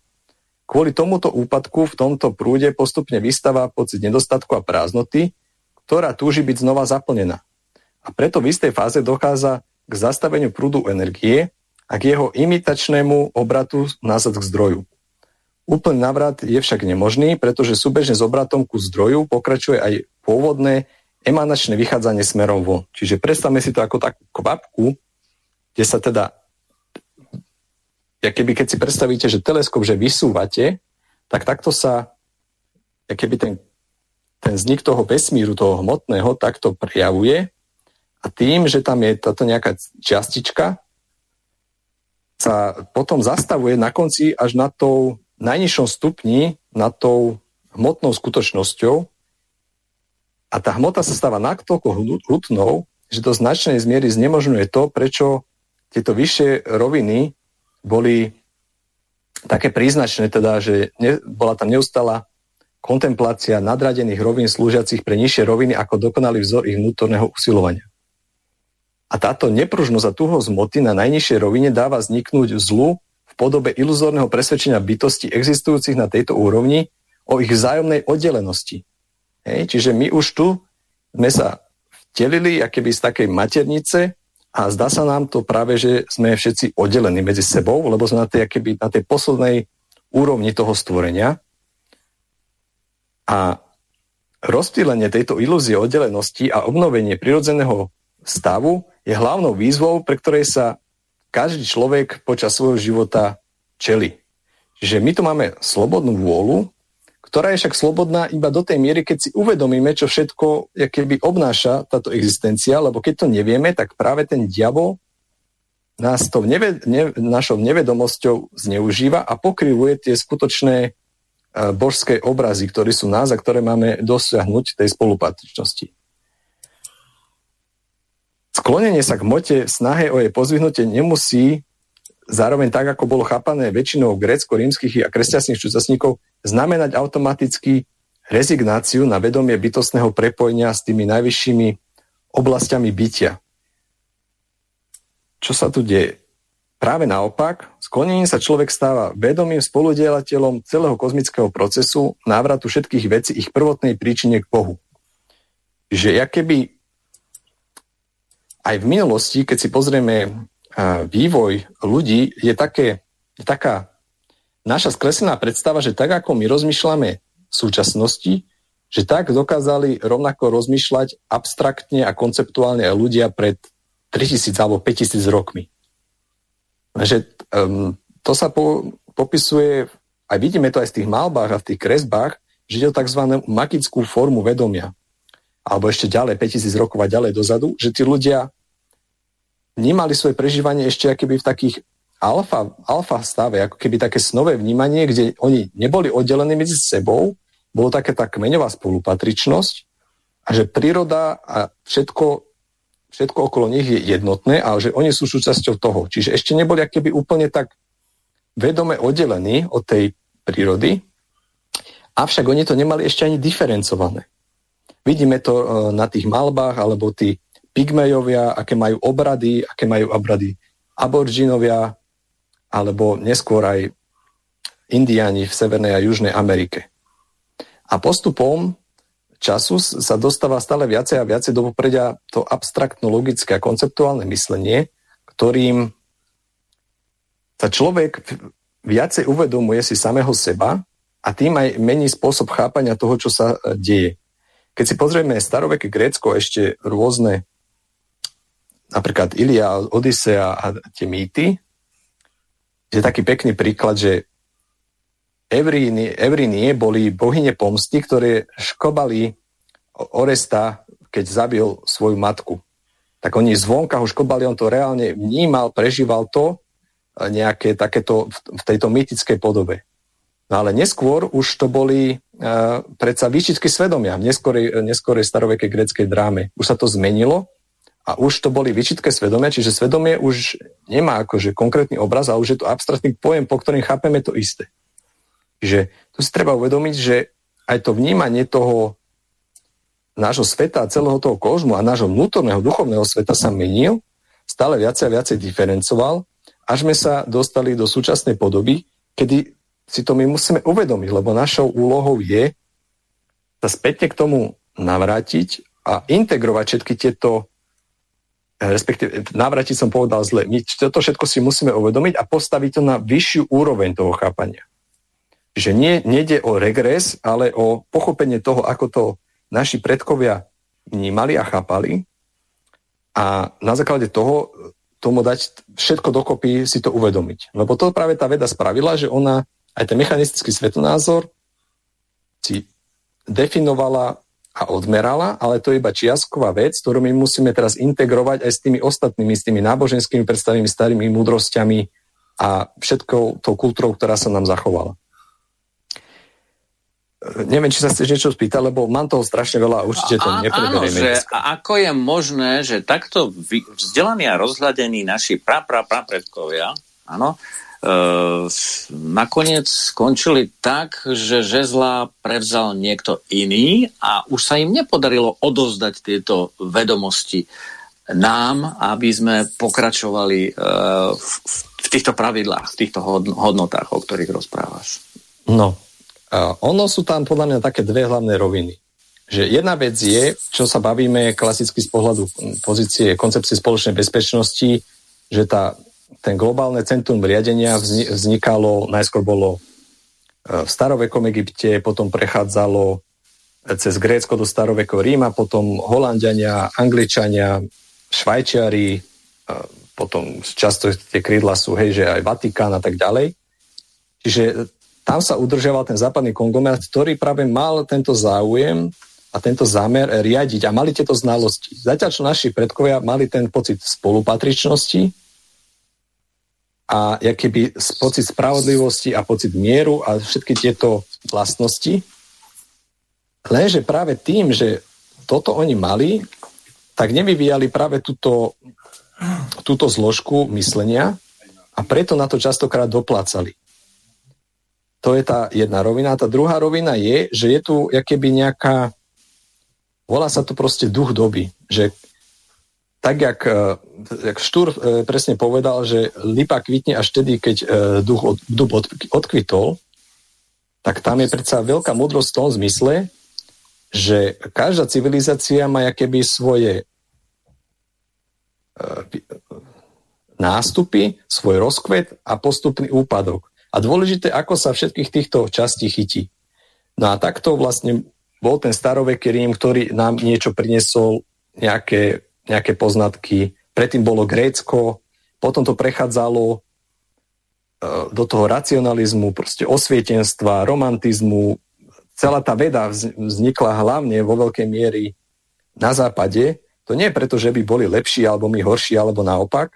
Jednoducho ten duch času aj z rôznych iných dôvodov E, mali tieto národy vtedy svoju keby úlohu. No a teraz je otázka, že keď si pozriete, je to taká smyčka zo spodu z, z juhovýchodnej Ázie, to ide smerom hore k Anglicku a to, stača sa to doprava. A túto práve myšlenku predniesol nie že Slovan, ale práve integrálny osvietený mysliteľ, ktorý toto predpovedal pred 100 rokmi, hej, Rudolf Steiner, ktorý predpovedal práve ten nástup tých Slovanov, že to tretie tisícročie bude nástupom práve ducha slovanstva, ktoré práve má tú najťažšiu úlohu, že nie len, že, sa, že si zachovať všetko a to slovanské, akože čo sa týka kultúry, ale práve to, čo e, tí Slovania majú, ten počit, pocit spolupatričnosti a mieru a spravodlivosti a tej vrúcnosti a rôzne iné tie aspekty, práve poskytnúť tým ostatným národom, Obohatný ale tak, že ich celok. predčia. Že ich predčia. Ej, že prečia aj Germánov, že si osvoja tie znalosti, tie dobré znalosti Germánov, aj anglosasov, čo dokázali, veď aj vďaka anglosasom tu máme ten internet a technosféru, že môžeme toto šíriť a práve slovanské myšlienky sa môžu šíriť vďaka Germánov a anglosasom. Hej, keď sa takto náhodou na to pozriem. A to je práve tá výzva Slovanov, aby si uvedomili túto svoju dejnú epochu a prestali sa medzi sebou samozrejme, a to je práve ten záujem, čo teraz sa dostávame k tomu, čo sme sa tu bavili tej prvej hodine, že keď toto niekto vedel, no tak samozrejme, že po, poukladal rôzne miny a, a roztržky medzi Slovanov, aby práve tejto úlohy sa nezostili. Hej? Preto tu máme v strede Európy veľkú trianonskú traumu a maďarský revizionizmus a E, revanšizmus a iridentu na, voči ostatným susedom, lebo je to potenciálna rozbuška pre zase ďalšie konflikty v rámci tohto projektu. Preto máme samozrejme projekt Ukrajina, ktorý samozrejme je namierený antirusky práve na to, aby Slovania túto dejinú úlohu, ktorú pred sebou majú, nedokázali splniť, alebo aby to bolo čo najviac zamedzené. Čiže vidíme tu akéby dve duchovné, akéby tie základné mocnosti, ten pokrivený obraz, ktorý sa snaží stále o to, aby ľudia zišli z tej cesty, ktorá im je e, predurčená nejakými Presne inými mocnostiami. A, a zapínajú a vypínajú to podľa, podľa potreby v riadiacich procesoch. Presne tak. Mne sa páčila e, z knihy Cesta k zjednoteniu kozmu od Vladimíra a Lobotku, o ktorého si aj v úvode spomínal jedna stať, ktorú v rýchlosti prejdem. Pokiaľ ide o samotnú ľudskú dušu, látka, z ktorej Demiurgos vytvoril jej najvyššiu časť, nos, bola z tej istej substancie, hoci o pár stupňov nižšieho rádu, akú použil pri tvorbe svetovej duše. Vďaka tejto substanciálnej spriaznenosti mala táto najvyššia zložka priamu účasť na kozmickom intelekte a bola podobne ako bohovia nesmrteľná. Z tohto základného materiálu Demiurgos namiešal zmes, ktorá bola následne rozdelená podľa počtu hviezd. Všetky takéto čiastočky predstavujúce bytostné jadra jednotlivých ľudských bytostí ešte predtým, než začali svoju fyzickú existenciu, boli oboznámené s prirodzenosťou celého kozmu, ako aj so zákonmi osudu, tak, aby vedeli, že v sebe nesú semienko božskosti a že, sa na ni- a že na nich leží povinnosť stať sa tými najzbožnejšími zo všetkých pozemských stvorení. Následne, a to je, toto je dôležité, boli všetky tieto mladé ľudské bytosti vložené do tiel, kde boli vystavené pôsobeniu túžby, zmiešanej z rozkoše, bolesti, strachu, hnevu a nepríjemných skúseností prameniacej zo stavov vznikajúcich vnútorným pohybom rôznych látok. V tejto novej telesnej existencii boli postavené pred skúšku. Ak sa im tieto zmetočné stavy podarí premôcť a ovládnuť, a ak budú žiť spravodlivo, po príslušnom čase im bude umožnené vrátiť sa späť do ich prvotného duchovného stavu, ktoré je ich najvlastnejšou prirodzenosťou. Ak však podľahnú, budú vrhnuté do kolobehu zrodov, až pokým sa v stálych premenách plných útrop neočistia a postupne neskrotia nerozumné tendencie, ktoré v sebe nesú. Presne toto by sme potrebovali v delegovaní kádrových rezerv eh, do riadiacich procesov celo, celospoločenského významu. A možno by vtedy ten svet začal vyzerať trochu inak. Ale máme vôbec možnosť sa k tomu dopracovať? No, je to ťažké, je to, je to veľká úloha, lebo skutočne ja si myslím, že naozaj, že ešte bude horšie a horšie a horšie, až sa ľudia naozaj budú zaujímať o skutočne aj tú duchovnú podstatu nášho bytia, aj o to, ako sme riadení a všetko to musia integrovať, aj tie znalosti o riadení sociálnych supersystémov, aj jednoducho uvedomiť si, že tá materialistická veda nedáva na toto odpovede a že my máme, každý z nás má nejaké duchovné zážitky, nejaké mystické proste zážitky počas svojho života, ktoré sa nedajú vysvetliť touto materialistickou vedou? A tým pádom, čo to znamená, že to neexistuje? To znamená, že musíme odkryť celú túto paletu neodpovedaných otázok a ruka v ruke s tým práve prejde aj to uvedomenie toho, tej spolupatričnosti. A zatedy je všetko rozbité na tisícky malých kuskov každý má čriepky iba nejaké čiastočné špecializované mozaiky, ktorá však uh, môže tvoriť celok jedne vtedy, keď bude spojená.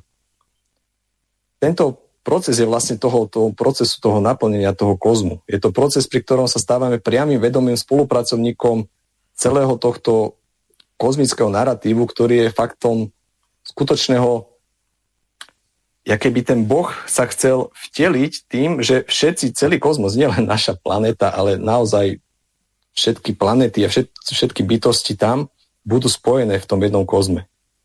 A keď sa takýmto poz- spôsobom pozrieme na tú duchovnú skutočnosť, aj na tú našu fyzickú vrstvu, ako na určitý typ matenice, do ktorej sa plieva ten Boží potenciál a celý proces manifestácie tohto kozmického príbehu je procesom stále plnšieho a transparentnejšieho zjavovania sa tohto potenciálu. Ešte poslednú vetu dokončím. Tak toto niečo, čo sme my zapojení, v čom sme ponorení. V miere, aké sme si toho vedomí, máme veľkú výsadu stať sa jeho aktívnymi spolutvorcami. To znamená zbieranie všetkých týchto čiastočiek, všetkých týchto fragmentov a ich posvedcovanie a zjednocovanie. Tak vážení poslucháči, bohužiaľ čas dnešnej relácie sa naplnil, viacej času nám už neostáva, takže ja sa budem musieť rozlúčiť s našimi dnešnými hostiami. Dagmar Kvapilíkovou. Ahoj Dáška. Ďakujem, príjemný podvečer vám všetkým ešte. Ďakujem všetkým za príjemné dialógy. Jej hostom Milošom Zverinou. A ja ďakujem za pozvanie a želám všetko dobré poslucháčom Slobodného vysielača. Joškom Filom. Pekný podvečer všetkým. A jeho hostom Pavlom Kováčikom. Pozdravujem všetkých a prajem všetko dobré. Ja tiež veľmi pekne ďakujem za veľmi zaujímavú reláciu. Verím tomu, že sa nám podarí eh, tu vec ohľadom toho presadenia zákona o pamäti slovanskej genocídy presadiť. A verím tomu, že to dopadne dobre. Ešte raz pripomeniem, zajtra máme reláciu politické rozhovory s Romanom Michalkom, kde sa venujeme knihe ktorá má názov Suverenita z ľava správa. Hosťom bude Petr Hampel a budeme sa venovať jeho časti, ktorá má názov Inšpirácie systémovej sociológie a obnova národného štátu, tak vás pozývam počúvať túto, verím tomu, zaujímavú reláciu, ktorá bude odvysielaná zajtra medzi 17. hodinou 30. minútou a 19. hodinou 30. minútou. Takže na dnes je to všetko.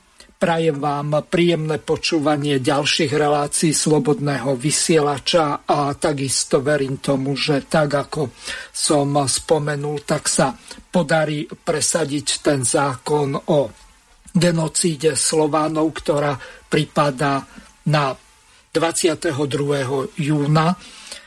Verím tomu, že toto je veľmi potrebná iniciatíva a veľmi pekne ďakujem Milošovi Zverinovi a lúčim sa s vami. Teším sa na ďalšie relácie v Slobodnom vysielači do počutia. Vysielací čas dnešnej relácie veľmi rýchlo uplynul, tak sa s vami zo štúdia Banska Bystrica Juh lúči moderátor a zúkar Miroslav Hazucha, ktorý vás touto reláciou sprevádzal.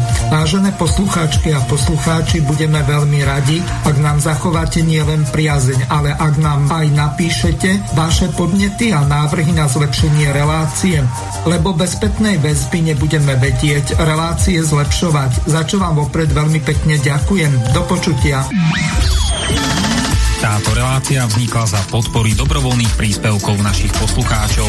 I ty sa k ním môžeš pridať. Viac informácií nájdeš na www.slobodnyvysielac.sk Ďakujeme.